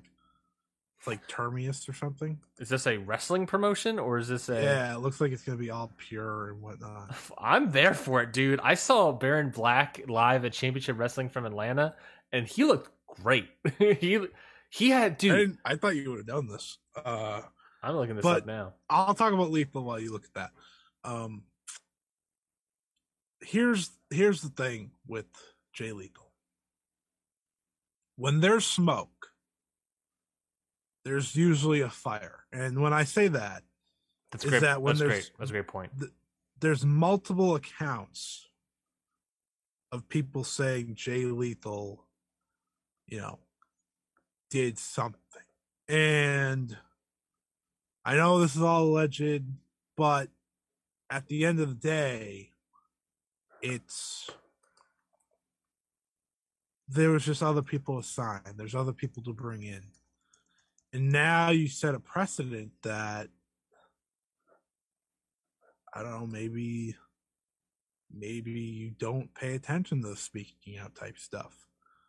And I know a lot of people were saying this is their attempt to see if they can bring in Marty Scurll. I don't think that is at all what they're doing. I, I really hope that's not what they're doing. If they if if they wanted to bring him in, they would have brought him in. Yeah, they would have brought him in by now. Like, I don't think they're trying to feel it out with Jay Lethal. I don't. I think it's a very different situation. I think this is Ring of Honor went out of business. Jay Lethal's the biggest name they have, and Jay Lethal, you know, went and got himself a contract. That's what I think this is. Uh, I just, you know, when I first saw it was lethal. I was like, oh well, this makes sense. You know, he's a big name. He's you know solid wrestler. He's not the best in the world. He's not the worst in the world. Mm-hmm. He's a very solid wrestler. You know, He's a he's a Bobby Fish type. he is. He is, and I think he's you know probably a little bit better than Bobby Fish is now. Like I don't know. It doesn't really matter, but he's definitely a Bobby Fish type of like, well, he's not really gonna you know go win titles Yeah. probably. Um, But it's it's another thing of, you know, Jeff of any of everyone that is on the free agent list today, and who is going to be on the free agent free agent list in like February and stuff. you want representation there's a perfect representation in february that they are going to sign and he is going to be a main eventer in Yeah. seconds. Like Yeah. they're just saying. But i'm i i do agree there needs to be more. Like Yeah, you know we gave wwe flack for decades right? And wwe does a lot of things bad but what they've been doing is they have a lot of people representation on t- Biggie, you know, Bobby, Kofi, Bianca. But, you know, I I understand. And I definitely think, you know, adding more, just not Jay Lethal. it's just it's just he's got Jay. baggage. He's got baggage, He's and I got get so it. much baggage. Look, I get it. The man is friends with the people in the company. At the end of the day, I would not be surprised of how much sway some of the EVPs have in that aspect. You got you can do the Black Machismo stuff. You can do the Ric Flair gimmick without having Ric Flair there. But have J- Jay Lethal be with uh, Andrade. That's fun. That's a funny bit where instead of it being Ric Flair with Andrade, it's Jay Lethal. That's fun, I guess. Um, yeah, it's just of all the people, like, I, and, I, and I'll be perfectly blunt, or not blunt. I'll be perfectly honest here. I did not know about this, these allegations of with Jay Lethal. Like I like when I saw him, I was like, "Oh, cool, Jay Lethal here. I'm excited to see what he can do." I and you know maybe maybe that's something that obviously I need to be more aware of. Maybe mm-hmm. it's just the freaking volume of stuff that came out during speaking out that I Jay Jay Lethal Lethal was just one that I missed. His stuff kind of got pushed under the rug. A Yeah. bit. Yeah, and and maybe that's something that's you know on me or just I, I don't know, but legitimately I didn't know about this, and I'm reading about it this morning, and it's frustrating. Uh, you know, of course, you know these are all allegations. This is all allegedly. We don't know anything, and according to Sinclair, there was investigation done, and nothing was found. Yeah. And so, who the hell knows? We who the hell knows if it's even true? You know, I don't. But I- they kept him employed and not and not Marty. Great, which is a great point. Martin, don't get me wrong. Mar- what Marty did was terrible, Way worse. awful. But I'm just saying, Well, Why- all of it's bad. I'm not gonna say way worse. All of it's bad. I'm gonna take it's all of it's terrible. But why did you keep him in? Like you know, Yeah. like that's also my thing. Like, how is one worse than the other? Yeah, it should be a it should be a black They're and white all situation. terrible. It should be a black and white situation, not a gray. Like if you're gonna have a precedent to get rid of one, Yeah. get rid of them all. And A- WWE's to blame for that too. They didn't do it. AEW's to blame for that too. Justin Roberts is still there. He's part of speaking out. But they got rid of Jimmy Havoc, and good good thing they did. I forgot Jimmy Havoc was signed there. To be fair, I just got reminded of this. Got rid of him. Like it's just back and forth. At the end of the day, I hope we can just you know it's never going to happen. Like these people are going to keep wrestling. These people are going to keep getting contracts. Clearly, Jay Mm-hmm. Lethal just got one, but it would be very nice to think that those that were affected in speaking out, like the victims, Mhm. you know, they could see the light and you know not have to worry about these people getting such high high jobs in the business and have to see them, you know, and watch a, you know, they pro- a lot of them probably love professional wrestling, and this probably sours them a lot. So it's just it's sad. And speaking out's never going away, and it shouldn't, in a sense that people should continue to be open. Um, and I understand if this soured a lot of people, I Mhm. do because, you know, it's, it sucks. It sucks that uh sucks that a lot of these uh wrestlers still you know get uh, these high high jobs and i'm sure because lethal was in ring of honor a lot of people just kind of like forgot about it Well, I mean, Ring of Honor has sort of been by the wayside for the past yeah two years. Well, let's let's start talking about him. Let's keep the show rolling, and let's let's talk about something that was actually really good, and that was the AEW World Title match. Of course, with Adam Page finally achieving the big old gold belt there by defeating Kenny Omega. One, two, three, middle of the ring. Um, Scotty, give me your thoughts.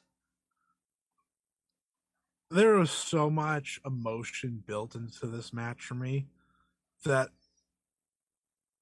no matter what it was going to be a great match in my eyes like they would have had to do something atrociously bad for it not to be Mm-hmm. And at the end of the day, I thought the closing 10 minutes were the best 10 minutes. I thought the end of the match was legitimate perfection the way they did it. Like, I know people probably hate the little story stuff sometimes or the over, but that's what wrestling is. I live for the story, baby. And Mm. this of just Hangman getting ready for the buckshot, Kenny pretty much dead in the middle of the ring. He looks over to Matt Jackson. Matt Jackson goes, Do it. Hits the buckshot lariat. One, two, three. Crowd erupts. Hangman Page is the AEW World Champion. A two year long build. A three Actually, year. I'll, I'll say three yeah, over year. two yeah. years. Over two years. To build to this moment hmm and every part of it was worth it. They delivered a very good match. They delivered the perfect moment. I thought the ah man, the touch of the Young Buck stuff because they were they were there since the beginning. Like they Mhm. were part of this. hmm They are part Um, of the story. Yeah. These four were the ones that did the phone thing. Are they not? Was Cody part of it? I don't remember. I think I don't remember. I don't remember. I know it's. I, I- I don't remember if I maybe It was definitely the Bucks. it's It definitely the Bucks and Page. I don't. It's either Cody or Omega. They were in Japan, so I feel like it had to be Omega. Yeah. Either way, either way, that's not that's neither here nor there. Mhm. Actually, it probably wasn't uh Omega because they didn't know if he was going yet or not Yeah. at the time. So e- either way, but it was Bucks, you know, Hangman. Bucks are two people that believed in Hangman Page. They're part of the reason he became part of Bullet Club. They are like it, it, it's all it all went together Mhm. and you know when they walked out there i think a lot of people like you know they're actually out there for hank they're not out there for omega and they uh, i forget who said it on announce team but like you know they wouldn't go out there for his title match the first time when he faced jericho. They said no. They were out there for his other one his second one when he won it. If this is the start of a young bucks turn i don't know. I think people want to cheer the young bucks. I really do. Uh, i think they were great heels Mhm. but I think if they want to, they can turn them. That's neither here nor there. Great moment, great match. Dark Order coming up to celebrate. They give him the beer. He throws and hugs them. Like that was ah, just amazing. Yeah, I I personally I wanted this match to be more of like, you know, like the G1 match of them going back and forth having a classic. And I don't and I'm not and I don't think this match was a any sort of wrestling classic as it were. But because what this match was, the story of what this has always been has been the story of doing his best to come up against them. Kenny Omega just playing with him, playing with his food a little bit there, uh, and then going for it, and then doing the story beats of having the Young Bucks come down, beating up Don Callis, or you know, Adam Page should say beating up Don Callis. Then the Young Bucks come down, and where do the Young Bucks go? The first thing they go to is Hangman Adam Page's corner. They they walk directly to where his corner was. Um, going go, going back to where where they were, and then obviously they do the uh, Omega Ibushi stuff with uh, Nick Jackson just staring down Adam Page, um, and then they do a similar thing with Matt Jackson, who gives the head nod, who's sort of uh, honoring what Adam gave it to him. You know, this doesn't mean they're going to turn necessarily, of course. You know, it, but it's definitely like if they wanted to, they have the seed Right. there. I feel the seed, if anything, is a seed Between Towards- Omega. towards Mount Rushmore. Yeah, that's well. I think I've been thinking that's where they're going. Yeah. I've been thinking you turn Omega babyface uh, because I feel like Omega's already cheered enough that it wouldn't be a difficult thing. You know, you bring in Kevin Steen, you have Well, he's going to get cheered. You know he's going to get cheered. And Adam Cole's already Yeah. getting cheered. yeah. So like there would be the cool heels. That's what they would be. Well, I'm thinking I'm thinking they're going to be the they should be the baby faces and then we put Doc Gallows and Carl with with Gross. Kenny. Well, you know.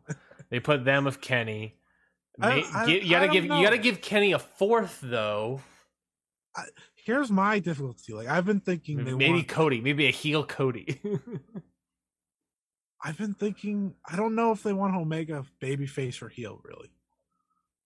I, because yeah, Adam Cole gets cheered, but At the very least, I think he's done for the rest of the year. yeah, he doesn't need to wrestle the rest of the year. I think he will be better off taking some time off hmm because you know we know he had injuries and nagging injuries, and he's kind of in like that Okada state now. That Okada was at the beginning of the year of like, yeah, he has this terrible injury, but he's gonna keep going. Yeah. Uh, I just he's gonna lose his AAA belt soon, and then he can you know take off the rest of his time. Ooh, yeah. He has that Vikingo batch in two weeks. Yeah, he's gonna he's gonna, and they put actually put in the main event, which you know is shocking for Wait, AAA. Wait, really? They put it in the main event? yeah, Oh, 100% Kenny Omega's losing that title. 100%. Well, I think. Kenny, I think Kenny's ready to just Take a break. take a couple months, just He's earned it. and AEW. This is crazy to think that you know all all these years later, they'll be fine without Kenny Omega for a little bit. They will be perfectly fine. They have Hangman to lead the charge. And I mean, we've been talking about it this whole show. I mean, I know talking about the lethal stuff kind of brought down the mood a little bit, but they got they got it. They got it. They got Yeah. the roster. This moment is way more important than the match. The moment probably like added starage to my celebrating without a doubt because like the match was fine. But and and also to be fair though, uh, the match because I, I, was thinking about story, it. baby. This match could easily been my first. The first thought whenever I see something like this is maybe they're saving it for a second match. You know, that's always a possibility. Conversely, this quote unquote second match can just be the Bryan Danielson match and have mm-hmm. that be the work rate classic for Adam Page. Yep. Because as we've seen with Bryan Danielson versus, you know, Nick Jackson, Nick uh, Nick Jackson, Anthony Bowens, Eddie Kingston, he can help elevate even some. I mean, a lot of a lot of these guys he's facing are really great, but even Anthony Bowens, you know, someone that is like you know not really known as like a work rate like kind of great guy, and bring it up to like a really solid match. Yeah, Bryan Danielson, Bryan Danielson can raise Adam Page and be a great first defense for Adam Page.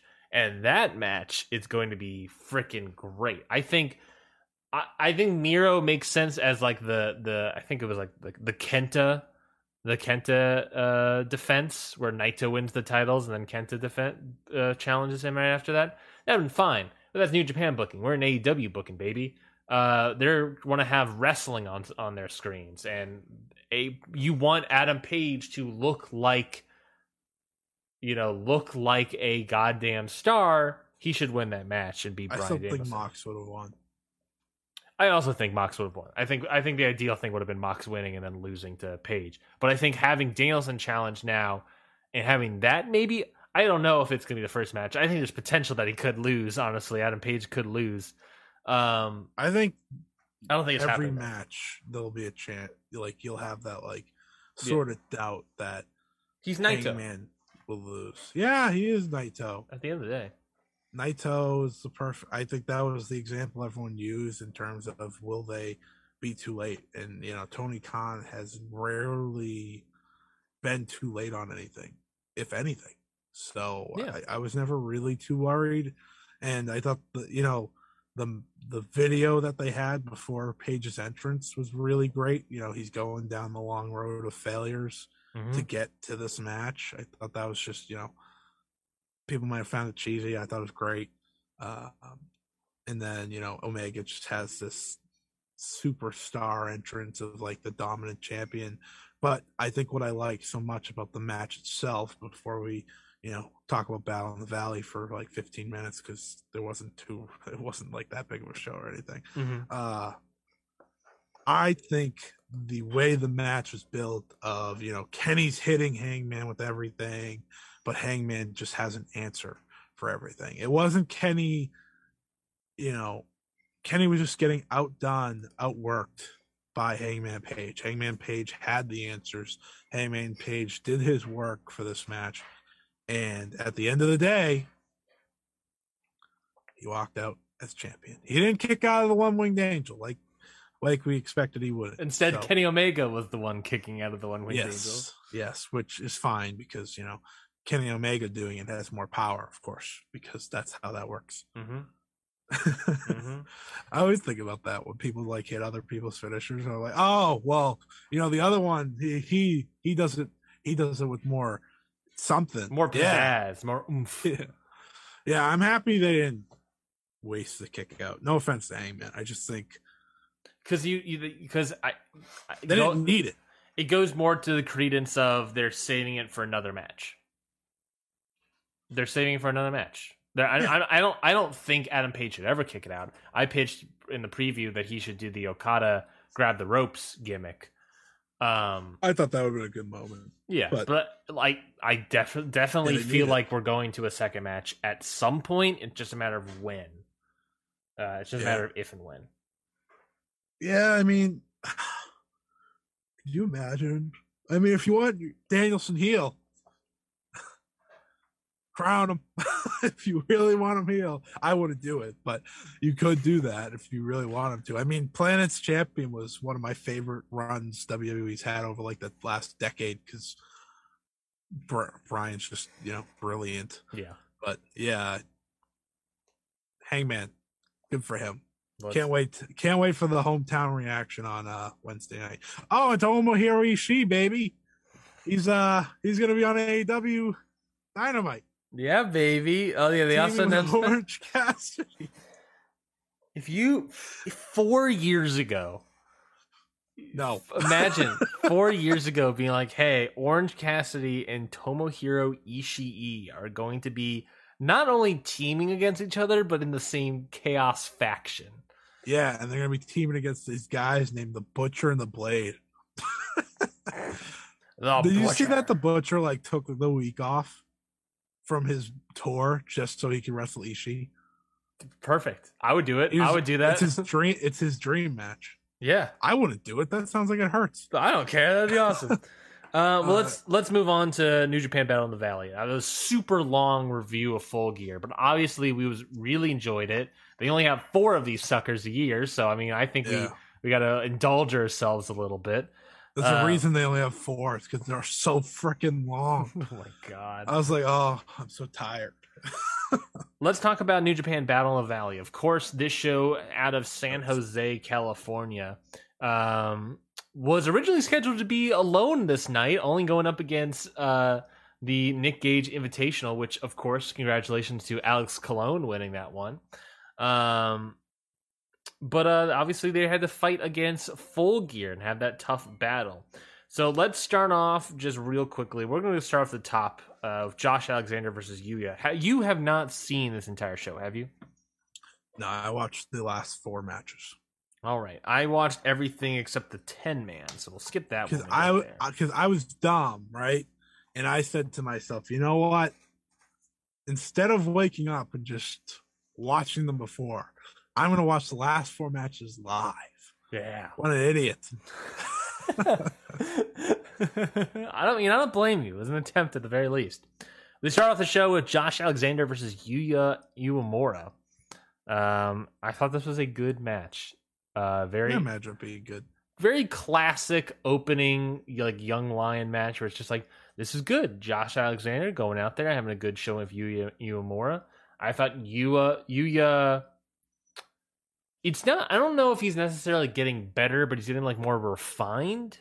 If that makes Yeah. sense, we're we're get we're building upon what's already there to make it even better, and I think that's ultimately what these excursions are about. He's a future star.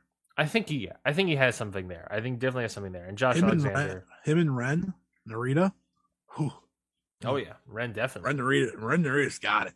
But no, I'm not going to go too much into these first couple matches as well, just because there's not. I mean, the bigger stuff happens later in the show when Full Gear was over, and they were like, "Do all this stuff now." um, but yeah, I thought this match was good. Uh, you know, good showing out of you. You know, if this match, if you want to see how Yu is doing here uh, in the LA dojo, you know, watch this match. Otherwise, man, it's okay. Um, Stray Dog Army, Bateman and Mysterio, so defeating the team of Brody King and Chris Dickinson.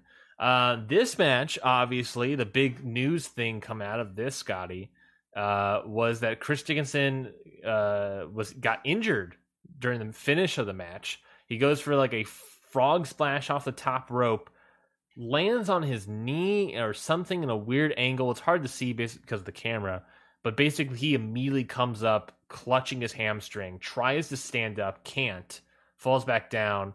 Brody King does a spot, and we come back in. Literally, Bateman is pinning him on the third pinfall count, um, and just and, and just ends the match there. It's I don't know what happens. Chris Dickinson hasn't commented in regards of what the issue is. I imagine he's no, still he trying just to said figure it like out. he needed prayers. Yeah, it looked it And, looks like, bad. That worried me. It looks bad. Um, Chris Dickinson could be out if it's a hamstring tear or anything. Oof. He's gonna be out for a while. Many days. Uh, otherwise, this match was good. You know, a good solid match. I like how the way you finish it off all the time. It's like, yeah, you know, Uh, yeah, it's fine. Otherwise, it's you, know fine. you, you don't really need to watch it. No, no, you don't. I mean, you. I wouldn't. Watch. I probably never will. And that's If okay. I if I didn't watch it now, I I'll will- watch. I'll watch Josh and you though. I'm actually a little interested to see how you did. Yeah, this match was like totally fine. I would say like watch it just if you if you're interested in seeing what happened with Chris Dickinson, but no no big deal. I think this match was totally totally fine to good. Uh, 10 man tag match. I did not see it, but it just reports I saw that people really thought that Fred Rosser and Tom Lawler were outstanding in this match. So good on them. Um, I know Fred Rosser shaves his head.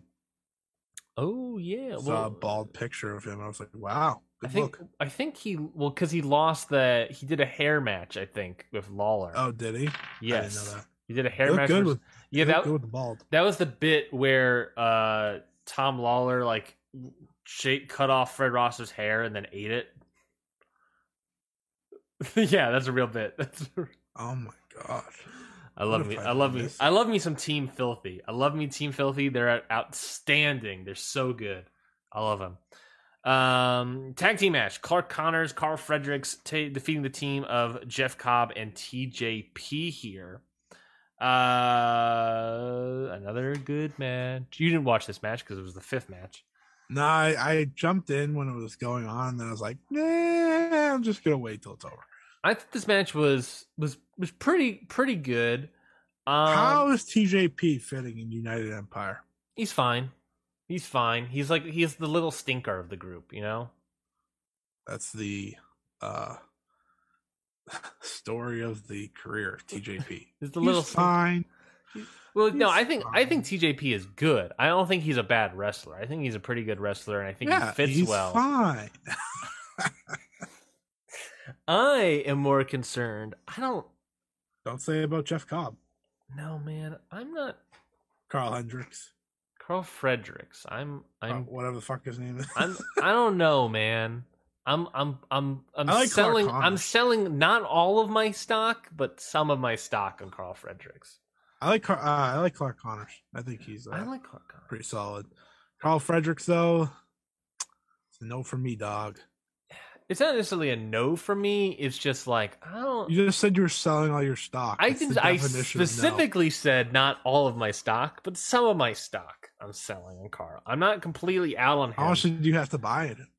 uh, I didn't buy a lot, Did you, but did you really think you're gonna make money from it?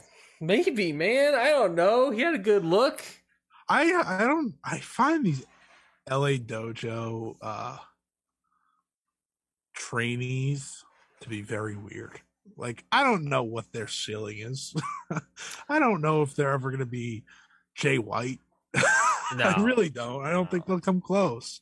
And I guess that's probably what they want is like that to happen, but I don't see it happening. I think they're good first class, and then hopefully the second class is like like oh man, this is what these guys can do, and then it's like serves as advertising for the dojo, and then you you know. I don't know, but I've seen two Karl Fredericks matches in the past week where I'm just like, I don't know, man. I saw him. He had a match. I told you about it. The Championship Wrestling from Atlanta. He had a match against AC Mack. I don't know. I don't know. That's when the stock was starting to get sold, ladies and gentlemen. Sort of disappointing. Let's talk about the matches you've actually seen, Scotty. And that, of course, was Will Ospreay against Ren Narita.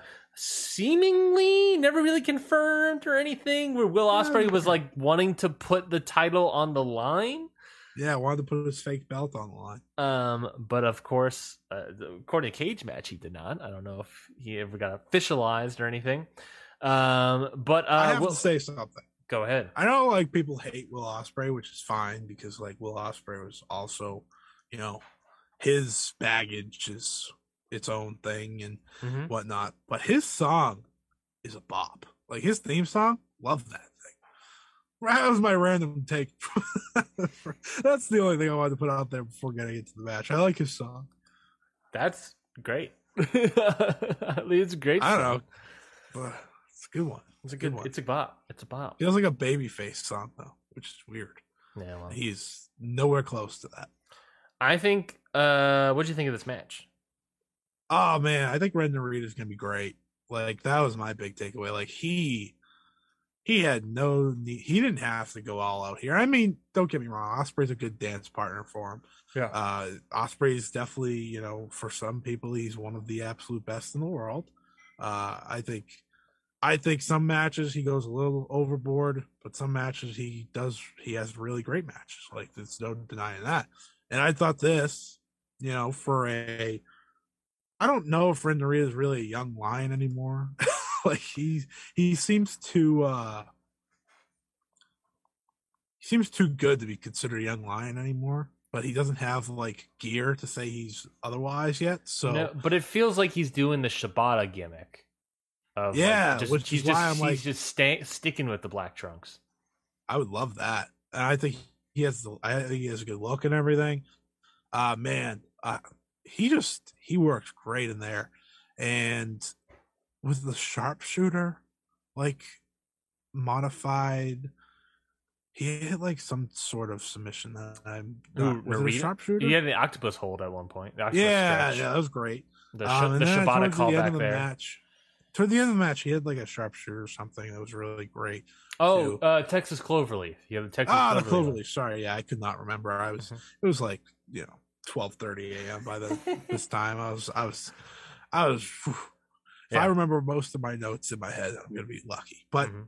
gr- really, really good match. Narita going to be so good for New Japan, and uh Ospreay's hidden blade still scares the shit out of me.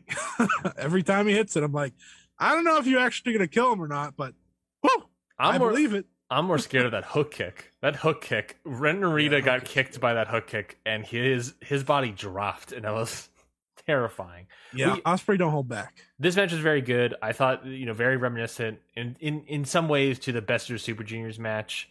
Will Ospreay, he is an outstanding dance partner in the sense of he has the Kenny Omega ness.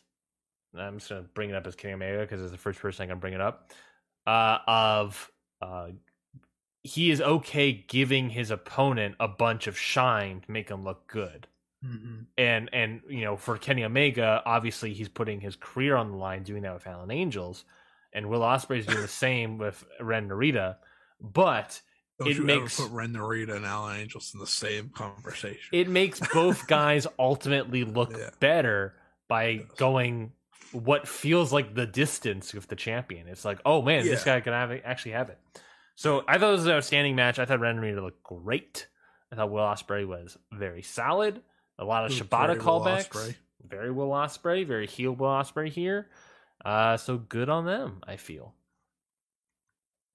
Next up, of course, was match of the night: Moose defeating Time, Juice. time, time, time. Did, did you say match of the night and then proceeded to say moose? versus Juice. Moose, Juice, Moose, Juice. it was not the match of the night. No, it was I- not. No, but uh, It was you know, good. it was a lot better than I expected. It was good. There was a People- couple, the couple botches there with the that that. It felt like Moose landed on his head on a Spanish fly. Terrifying. Like I don't even li- I don't even like moose, but this co- it comes down to someone's health, and I uh, instantly like, holy shit! I hope he's okay. Like that was terrifying. Yeah. I mean, he was able to land like yeah, you know low and more on his back than anything, so I was like, okay, he's fine. yeah. Uh, people forget that you know back in the day, Juice Robinson used to be a great G1 wrestler. It was one of the fun stories to follow. Mhm. Now he's just kind of there. Well, what, what's ultimately the issue, I think, with uh, Isn't he leaving New Japan? well, I don't, I don't know anymore. I don't know anymore. I, I, I He think was like, yeah, this place sucks. ultimately the issue with with Juice is Juice. He's on the loose. He's all, not only is he on the loose, but he is someone that his entire thing is crowd connection.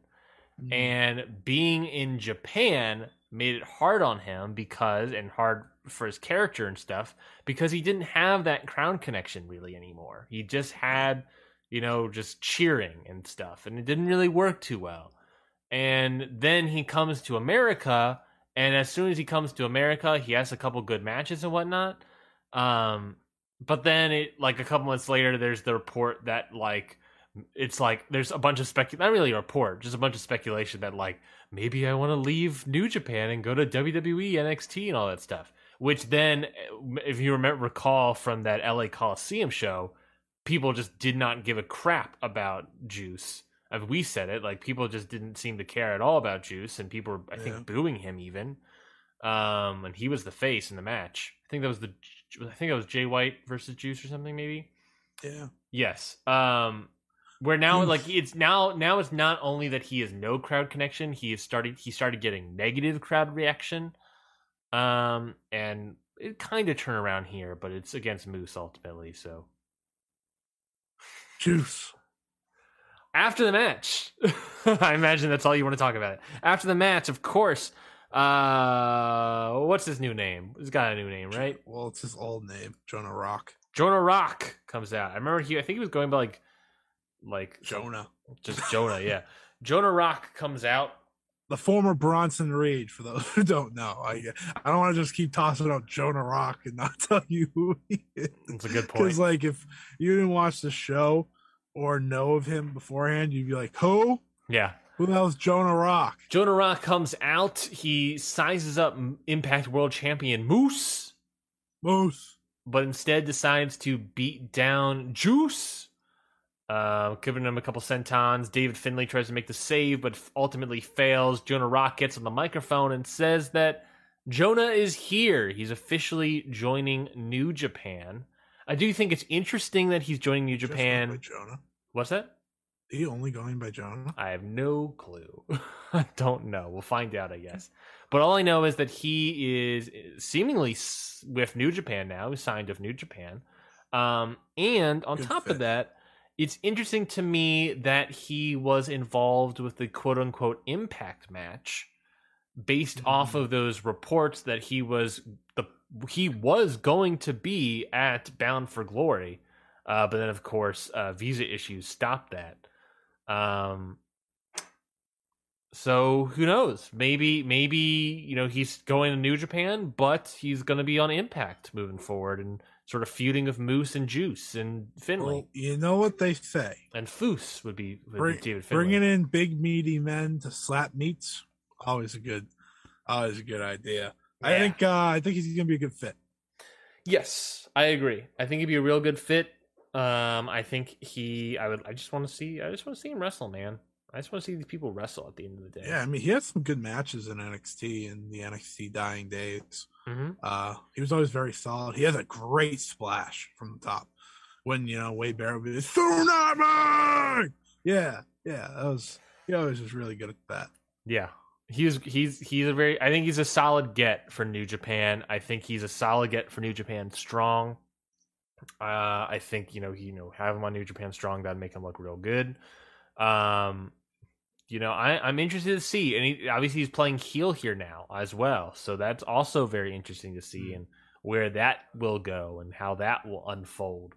Um, Speaking of solid gets from New Japan for New Japan Strong, Buddy Matthews, huh? Yeah, about Buddy. Matthews. Buddy Matthews losing effort to Kazuchika Okada, but what a match indeed. Oh, I enjoyed this a lot. I was expecting to enjoy it. To be fair, like I, you know, a lot of people like to make the comparison of Buddy Murphy and Kenny Omega, and I think it's different. I think Kenny Omega is a very different wrestler in some ways than Buddy, but you know they have the knee strikes, so Mhm. people are instantly like, "Oh, same guy." Mhm. Uh, But also Okada's in the ring. yes, that also enhanced it a lot. Uh, I thought this was really good. I mean, someone made a point of like this was, you know, kind of like Okada's best hits, but Okada's best hits are better than like everything else. They're Okada's they're Okada's best hits, but they're all home runs. So do we really need to complain about that? and like he he gave a lot to Murphy. I thought. I thought Murphy worked great as a heel. You know, I love the spot when they he was just hitting elbows on Okada, Yeah. and I was like, I was like, are they gonna are they gonna end the match? Yeah, Like, that was great. actually- I was like, uh, is is are they gonna give Buddy Matthews a win, or is Okada hurt? Like they got they actually got me. I thought that was great. Mhm. Um, and you know, in the end, Rainmaker, lol, you stink. but it took uh, but I felt like it took a lot to bring down someone like a Buddy Matthews. Like I we don't know where Buddy is in like you know New let- Japan should be his home. New Japan I think it is. I think he has signed the contract with New Japan. Okay. Uh, I- think I'm not. Don't quote me I hope on he that. goes to Japan.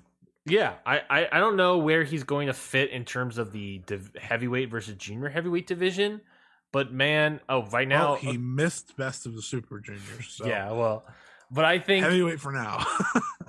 Let's put let's put Buddy Matthews in the junior division and let him just soar there, and then we can do maybe Maybe a Shingo type thing maybe maybe. or Ospreay. Maybe that's a better comparison. I I got a lot of Ospreyisms from him, especially the fact that his first like big match was against Okada here. Yeah. Um, you know, I, I think back to that Rev Pro um Mm-hmm. Okada Ospreay match, and I, there's just that vibe I get from it from this match that I could see him, you know, being. You know, one of the new juniors of Chaos. Honestly, I mean, Yeah. you you can consider the newest junior of Chaos is Orange Cassidy, um, but I, I think Buddy Matthews would be pr- would be pretty good in that group as well. Orange Cassidy. I liked uh, Buddy Matthews' promo before the match of like, you know, I made my name by going at the big dog, and now I'm gonna make my name in my first match against the Rainmaker. I was like, you know, well done. Well done, man. I don't know how you got a match with Okada first shot, but oh, clearly New Japan sees something in you if you're able to get that. Like, I don't. I think people should not take that lightly. Like, Yeah, them giving him Okada in his debut match, Mhm. they pro- definitely see big things. And not only did they do that, but he brought Okada to the limit. Like Okada had to bring out the landslide, and like he had to bring out the whole shebang. and Well, that drop kick is just don't ever not take. but, but, we're, but we're talking It's just spinning tombstones, like, Yeah. and you see that that like that boot mark on Okada's side of his head? They had a great, they had a really good match. Like Yeah, I would love to see them in a bigger setting because I'm sure you get more Okada if that makes sense. yeah. I I think uh, I But he think wasn't on autopilot either, which was great. Yes, it didn't feel like that. It didn't feel like that whatsoever. It felt like it felt like almost like the Suzuki Danielson match where it's like it's it starts that way and then as the match goes on it's like, "Oh no, no. I'm going to I'm going to start pulling off Yeah. these great moves." That's a good call. Uh and that was and yeah, I I think I think an Ospreay situ I, that's how I see it right now. It's an Ospreay sort of guy. I mean, he's not going to get taller, so there's the potential like Kushida issue of like just staying just staying in the junior division. But look, if he stays in the junior division, I mean, Yeah, but Zack Sabre Jr. is a heavyweight. How tall is how tall is Zack Sabre Jr.? I don't know, but he looks like he's string bean sometimes. Look, So, hey like, man, uh, he's been bulking up lately. he has been, he has been, and he's also great. So like, I'm not taking a shot at him. Zack Sabre Jr. is six foot one ninety eight, according to Cage Match. What's Buddy five eight? Buddy, Buddy is Buddy is five ten. Five ten, two oh five. He can be a heavyweight. But I, I almost want him to be in the junior heavyweight though, just because They I need th- him more there, actually. they need they need him more there, and also, um, him versus Hiromu. him versus Romo, him versus Despy, him versus Eagles. Like go down the line. Him versus you know, the Show. match. Him versus Show though. Ooh. And that's it. Show. And that's it. No, that's the entire division. Him and Despy. It's a nice. callback to last week. Yeah, just thought, just thought about uh how Buddy Murphy versus Will Ospreay would probably break the internet. So, so that'll probably happen eventually. But I'm just really happy for Buddy Matthews. Yeah. I, I always liked his work in WWE. Um, he has those great matches with with uh, Mustafa Ali from 205 Live of all places. Like they just went all out. Mhm. Ah, man, Mustafa Ali and anywhere else besides WWE would be amazing Mhm. by the way. But yeah, good for him. I New Japan should be his home long term. Completely agree. Like I know a lot of people want him to go to AEW, but New Japan, like he's a wrestler's wrestler. He's not a he's not as much he doesn't do the mic stuff as much. He can, but I think he fits New Japan better right now. I think I think New Japan would be the next if you if he eventually wants to get an AEW, I think New Japan is the next step for him. Granted, Buddy is 33, so you know that's gonna be you don't have a lot of time, but young you know good. spend spend a couple years in New Japan, and you Yeah. and then you can easily jump over to AEW if you so choose. Um, but I think I think you're right that New Japan's a better home. post match. Post match, of course, uh Ospreay comes out. Will Ospreay comes out. The the real. IWGP World Heavyweight Champion. I need to just point something out again. which I felt after you know Shingo walked out and went in Okada's face. Mhm. God, their titles look like little bitches. like I don't even think the new world title is ugly. I think it's a fine belt. Like if you look at it and there's nothing else to compare to it, it's a nice belt. Mhm. But when you're standing across the ring from the belt, it looks just weak sauce. just weak. Yeah. Just very weak. Yeah, Yeah, uh, but nonetheless, Will Ospreay comes out. Uh, he says that uh, because Kazuchika Okada won the G1 Climax, he can challenge the real IWGP World Heavyweight Champion. Of course, uh, Will Ospreay saying that is him. Uh, Okada says that he doesn't want to challenge Ospreay. Ospreay should challenge him. So Ospreay uh, essentially does by saying, "You know what? Fine. At January fourth, you'll face Shingo. Shingo will face you. Whoever wins." you can find my ass January 5th in the Tokyo Dome. And Okada's like, see ya there, bud. These are all these the- are all literal quotes, by the way. Okada was so funny. He like he got the crowd going. Sure. Just I pop big. Oh fine, okay. So someone was like, "Why is he cutting a better English promo than Ospreay?" oh man. I was like, I thought Ospreay did really good here. Actually, I thought they both did really good here. I liked what Okada said how, um, you know, he was going in about you're gonna challenge me. I thought that was great. Like out of any, it makes Okada's not, I guess, not his belt, but it kind of makes that belt feel like it actually means something. And he's really been doing that angle for some time now. Like since he won the G1, he's been making like it seem people are challenging him. hmm He doesn't really care. And you know, I just love this stuff between him and Ospreay. It's good to see that New Japan's starting to get their people back. Yeah. Um, quick note, just you know, for the future of Japan events, uh, Stardom was able to get seven hundred something people inside Korakuen. Like it was a full, it was a more full house than they've had in a long time. Mhm. So we're getting there, people. We are getting there. Wrestle Slowly Kingdom but time. surely. Wrestle Kingdom time. It should be, you know, almost there. Maybe they're going to be cheering by then. Uh, I just want to say, I think we're getting double Okada on. I think Shingo is going to be the odd man out, unfortunately. Yeah, I, I feel bad for Shingo because he does def- definitely feel like he is the odd man out in this situation. Of course, coming off a battle in the valley, it feels that way. Um, but I don't know. It, it definitely has that weird thing of like there's not a lot of juice between Ospreay Shingo, Okada Shingo. It feels. I don't know. I feel I bad also for the guy don't because he's. they want he- to do Shingo Ospreay again. I know, but like the man put the company on his back all year because of all the situation. That's and why I feel bad. it, it feels bad, man. And it's like th- this whole situation that Naito was like, I don't understand what's happening. Which, by the way, Naito caused all this nonsense to begin with. So what is he talking about? so funny. Um, it's just like why? I don't know. It's just.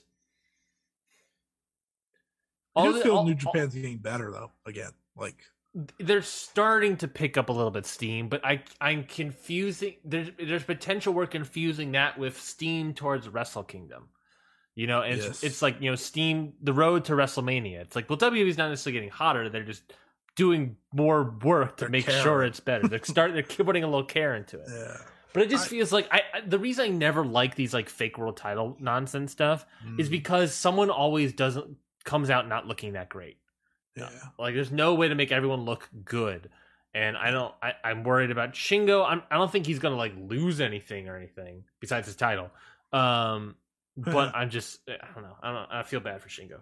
Well, Okada might be holding three belts at the end of Wrestle Kingdom. so- I hope. I hope he wins the IWGP World Heavyweight Title, and then he comes out with both of them on January 5th, and then he leaves January 5th with the other one, and then Bryan Danielson comes out for the eighth, and then Bryan Danielson takes it all, unifies the- all the titles, so he's the IWGP World's Heavyweights Championship champion.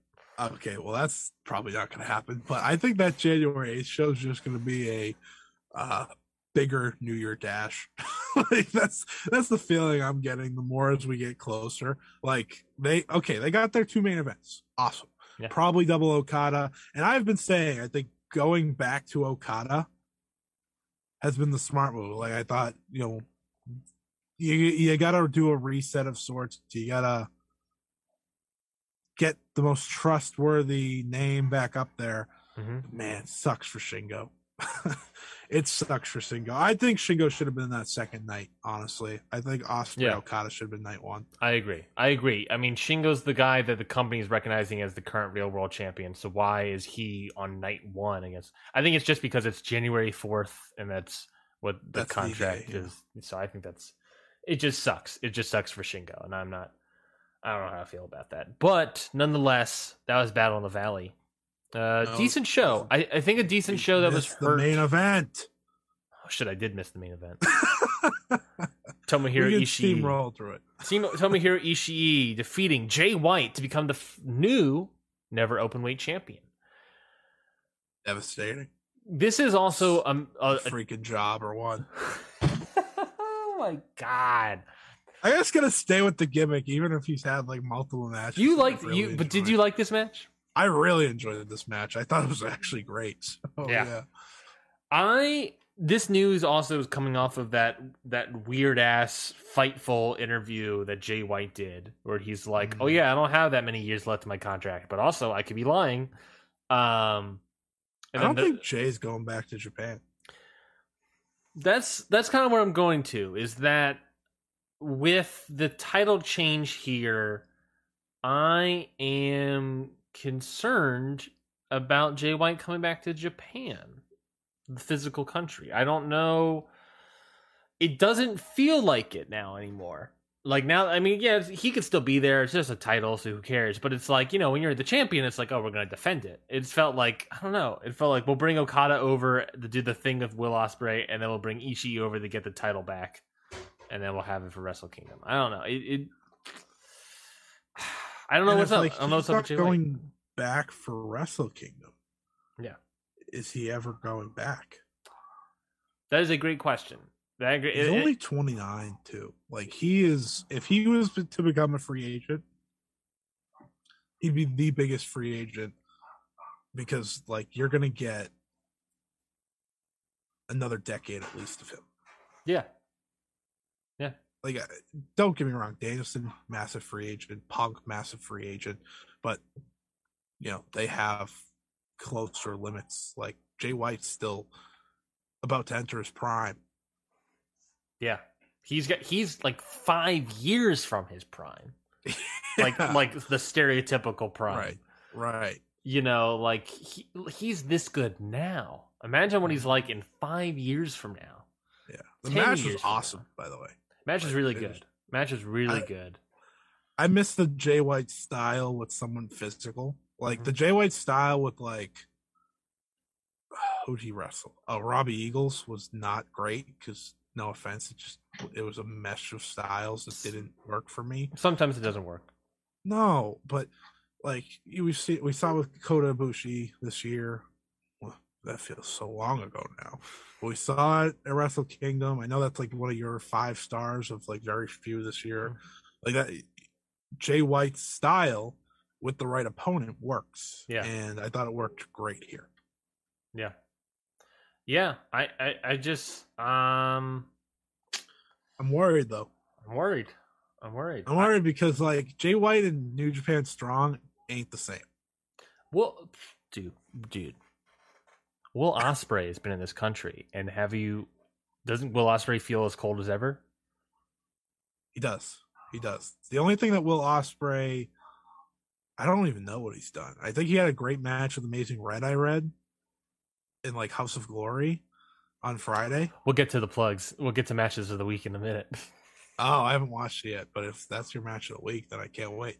Uh, but like, yeah, he's cold, and I think New Japan Strong has a great unit, has a great nucleus of talent. hmm but I don't think like someone like a Jay White is doing what he sh- he doesn't care as much there because at the end of the day, oh, he did in the Ishii match, and you know it's a big title match, but he's trained in the New Japan style of like, listen, these like house shows type things, I'm not going to, you know, go all out because I don't need to. Yeah, these And I- tapings where I have to do like three matches or whatever. and I think in the U.S. is it's different.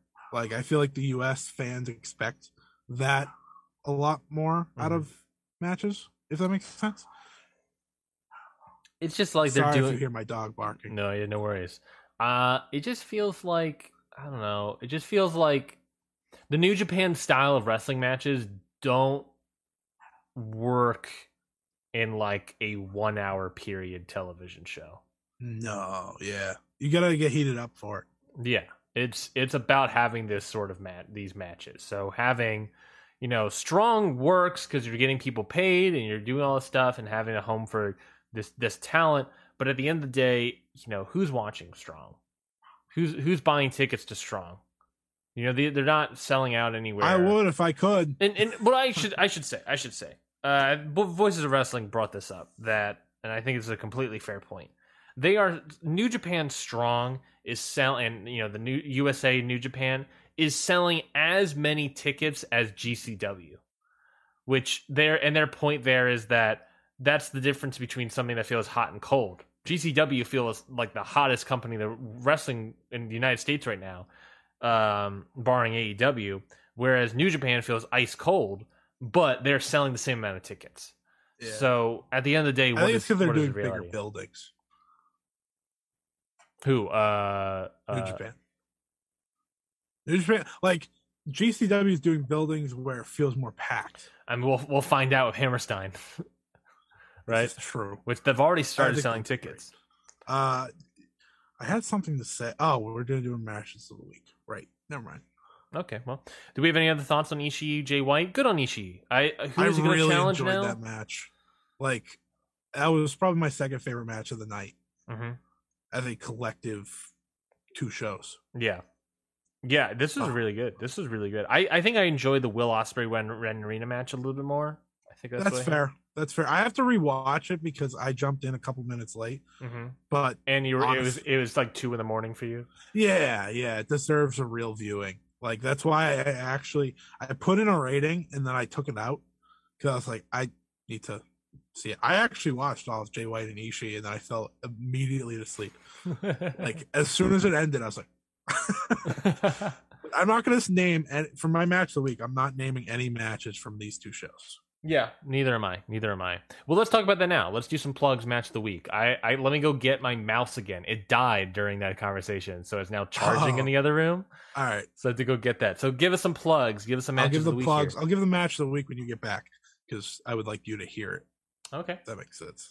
Uh, all right. So plugs. You can follow me on Twitter at Scott E Wrestling. As always, you can check out my articles on lastwordonsports.com slash pro wrestling, voices of wrestling, uh, fight game media, daily DDT. You know, uh, I write for a lot of places. You can check out my Joshi podcast on Fight Game Media's Patreon and all that jazz. Match of the week out of all the matches I have seen this week, not including Full Gear and Battle in the Valley, because we just talked for fucking ever about both of them. Yeah. Get apologies for another long ass episode. Uh, Yeah, we talked about one show for two hours and then added Battle in the Valley. um, my match of the week is Matt Sydal. That was this week. Matt Sydal and Lee Moriarty versus Dante Martin and Lio Rush. Fucking love this match. This was awesome. Like, this is one of those TV matches that I was like, this is actually going to get a great rating for me because, oh my God, Dante Martin, incredible. Lio Rush, that man does things that no one else can do. Like his stop and go. I love Lio Rush. I always have. Uh, and I'm just so happy. He seems to be in a good. I mean, I know his grand uh, was it his grandmother that passed this week. Yes. Uh, sending you know best wishes to him, and I know that's you know that's a tough situation, but as a wrestler, he's in a good place. And him and Dante Martin, Just give me more. We're getting more this week. They're fighting. uh Aren't they fighting Team Taz? I can look that up. No, no, they're fighting the acclaimed. They're fighting the Yes, the acclaimed, which is which should be fun. Uh but Matt Sydal showed out, and Lee Moriarty. Man, this dude, this dude, like at the end of the year, when we look at signings, Yeah. in like five years, this is this could be potentially their biggest signing of the year in terms of long term, long term, because he he's a main event player long term. Like this guy is so good already. He he does he does need some seasoning still. Don't get me wrong. He I don't think he know. I've never heard him cut a promo, so I really truly don't know if he can cut a promo. But in the ring already, man, he's great. Learning from Matt Sydal, not bad. hmm We saw what And it then- does with Don for Dante. Yeah, and Quote like unquote. Kayfabe. I don't, know, Dante- if, I don't know kayfabe. Dante's just fucking incredible, dude. Yeah. Like they are. Here's the rocket. They have strapped it to Dante Martin, and I kind of love it because it's a slow build that feels fast because they're like going out of their way to feature him. Mhm. But I hope this Lio Rush story is told in full because I think it's it. I think it's special for him, and I think it's great for Lio being a mentor at the age of 27. People forget Lio Rush is very young.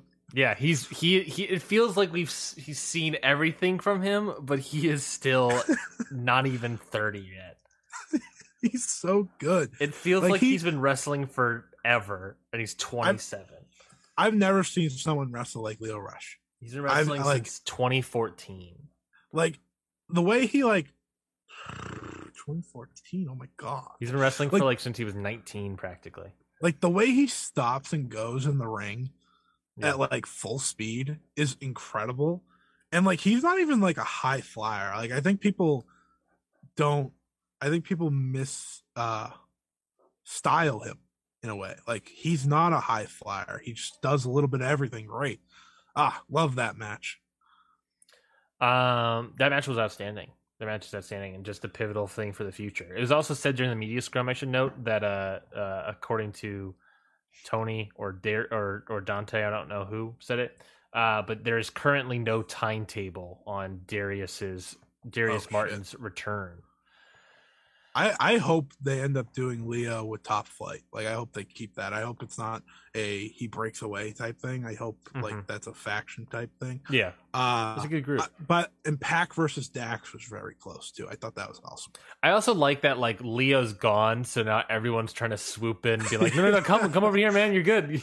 Yeah, I, I like like that. that. Team Taz asked him. I think Team Taz. I you know you you and me have talked about this. I thought Lee Moriarty was a potential name, but I think Lee's better as a babyface right now. Mhm. Um, Jonathan I Gresham. like your Give me- Jonathan Gresham. Give That would me Jonathan. amazing. Give me Johnny He- he- Gresh. he- no offense to Ricky Starks, but I feel like he would be their, you know, top like heavyweight challenger. And you have Starks and you know Powerhouse. I think they'd be a great tag team. Like I don't know why they haven't done that. Like to give them something to Yeah. do. Yeah. And then there's Hook. You know, the real world challenge, the world, the real world champion challenger. Oh, you butchered at the end there. yeah. Anyways, you can follow me on Twitter at Ryan Knightsey. You can follow the show obviously at Countout Pod. Ring Post Radio streams live on YouTube, Twitch, Facebook, and Twitter every single Sunday morning around 9:30 a.m. Eastern Standard Time. But of course, it's a podcast. You can listen to everywhere you can get a podcast. So Apple Podcasts, you know, Google Play, Spotify, wherever you get podcasts, we are there to be heard. I guess. Uh, if you like the show, please leave a review. Consider subscribing as well. We greatly appreciate that. Um, and of course, leave a review. Five star review on Apple Podcasts would greatly help us out, and we would greatly love to hear your thoughts on the show. Maybe even shout it out as well. Um, my match of the week was uh, sort of alluded to already the House of Glory Amazing Red versus Will Ospreay match. This match is outstanding. It is very much same thing as like the Ren Narita thing that I talked about with Best of Super Juniors. It was uh, Amazing Red and Will Ospreay um, going back and doing that um, uh, Super J Cup match that they had a couple years ago. Um, and you know, being as good but for different reasons. Amazing. Uh, Ospreay was a great heel here. Amazing Red was a great baby here. That sort of same thing of the MJF Darby thing of like heel versus the underdog baby. Um, very good. The finish is wild. Ooh, okay. I know you're gonna watch the match, but the finish is wild. Um, and then of course, uh, I, I, you know, it's not like there wasn't any titles or anything on the line. I'm just gonna say it, but they announced after the match that uh the next the na- next match for Amazing Red is him versus Malachi Black. So that's gonna be very interesting. Um, Amazing Red should do more than just House of Glory, by the way. Yeah, man. Yeah, man. Like, Do, why, why, are we not like flying? Pioneer. He's and... on the profile page for New Japan. Why are we not flying him out to Strong? Go, go, fucking tell Bryan Danielson to demand Tony Khan to put him on damn Dynamite with him. Put him on. Oh, I don't know. I was gonna say it was like put him on the TNT challenge list for Sammy Guevara, but at this rate, it feels like anyone that's oh, going through the forbidden door to challenge Sammy Guevara, it's just to sign a contract. yeah, I don't think Amazing Red. Well, I mean, he could, but uh, just give me Danielson, Amazing Red. We're getting Danielson versus Ishii soon. I hope you know that. I can't wait. I can't wait. But definitely go your way. Literally yelled at him in the scrum. Oh yeah. We need to end the show because I need to go to work. yes. Oh fuck yeah! You had a hard out eleven forty five. Oh shit! I'm so sorry. It's okay. I just have to be there at one. I'll just leave. Okay, well that's fine. Sorry about that, dude. We went super long. I'll I'll we went super long. It did, but like I had such a good time. I was like, you know what? I don't. I'll just have. I'll just get. Some, I'm fine. I'm fine. No worries. You'll just get like my dog. My dog's telling me I have to stop. Now. You'll just get like Sonic or something. Do you have Sonics? Probably. We used to. There used to be a Sonic down the road, but now it's been it's been gone nothing for two years, and now it's still there. And I was just a car wash. oh, fun! It was a Sonic. It's funny because the building still does looks like a Sonic, of course, but it's a car wash. it's very funny. But you can still get the uh, pretzel sticks or whatever they got there. You still get that at, at the car mm. wash. Anyways, Anyways. all right, good, good show. Good show. Good Have a good day, everybody. Have a good week in wrestling. We'll catch you all next week on Ring Post Radio. This has been a Count Out Podcast. Hi, guys. This is Lauren. This is Michael. And this is Your Dose of Death podcast. If you're genuinely curious about the world of deathmatch wrestling, look no further as me and Mike have you covered on all things in the world of deathmatch wrestling, whether it's interviews, show reviews, or everything in between. We have you covered on all things deathmatch wrestling, whether it's past, present, or future and you're probably wondering where you can go support us, you can find Your Dose of Death podcast on all major podcast platforms, especially along with the Count Out network of podcasts. And also, you can support us on the Count Out Patreon as we have exclusive content only on the Patreon for all of our listeners. We hope that you go listen to Your Dose of Death podcast very soon. And See you at the show.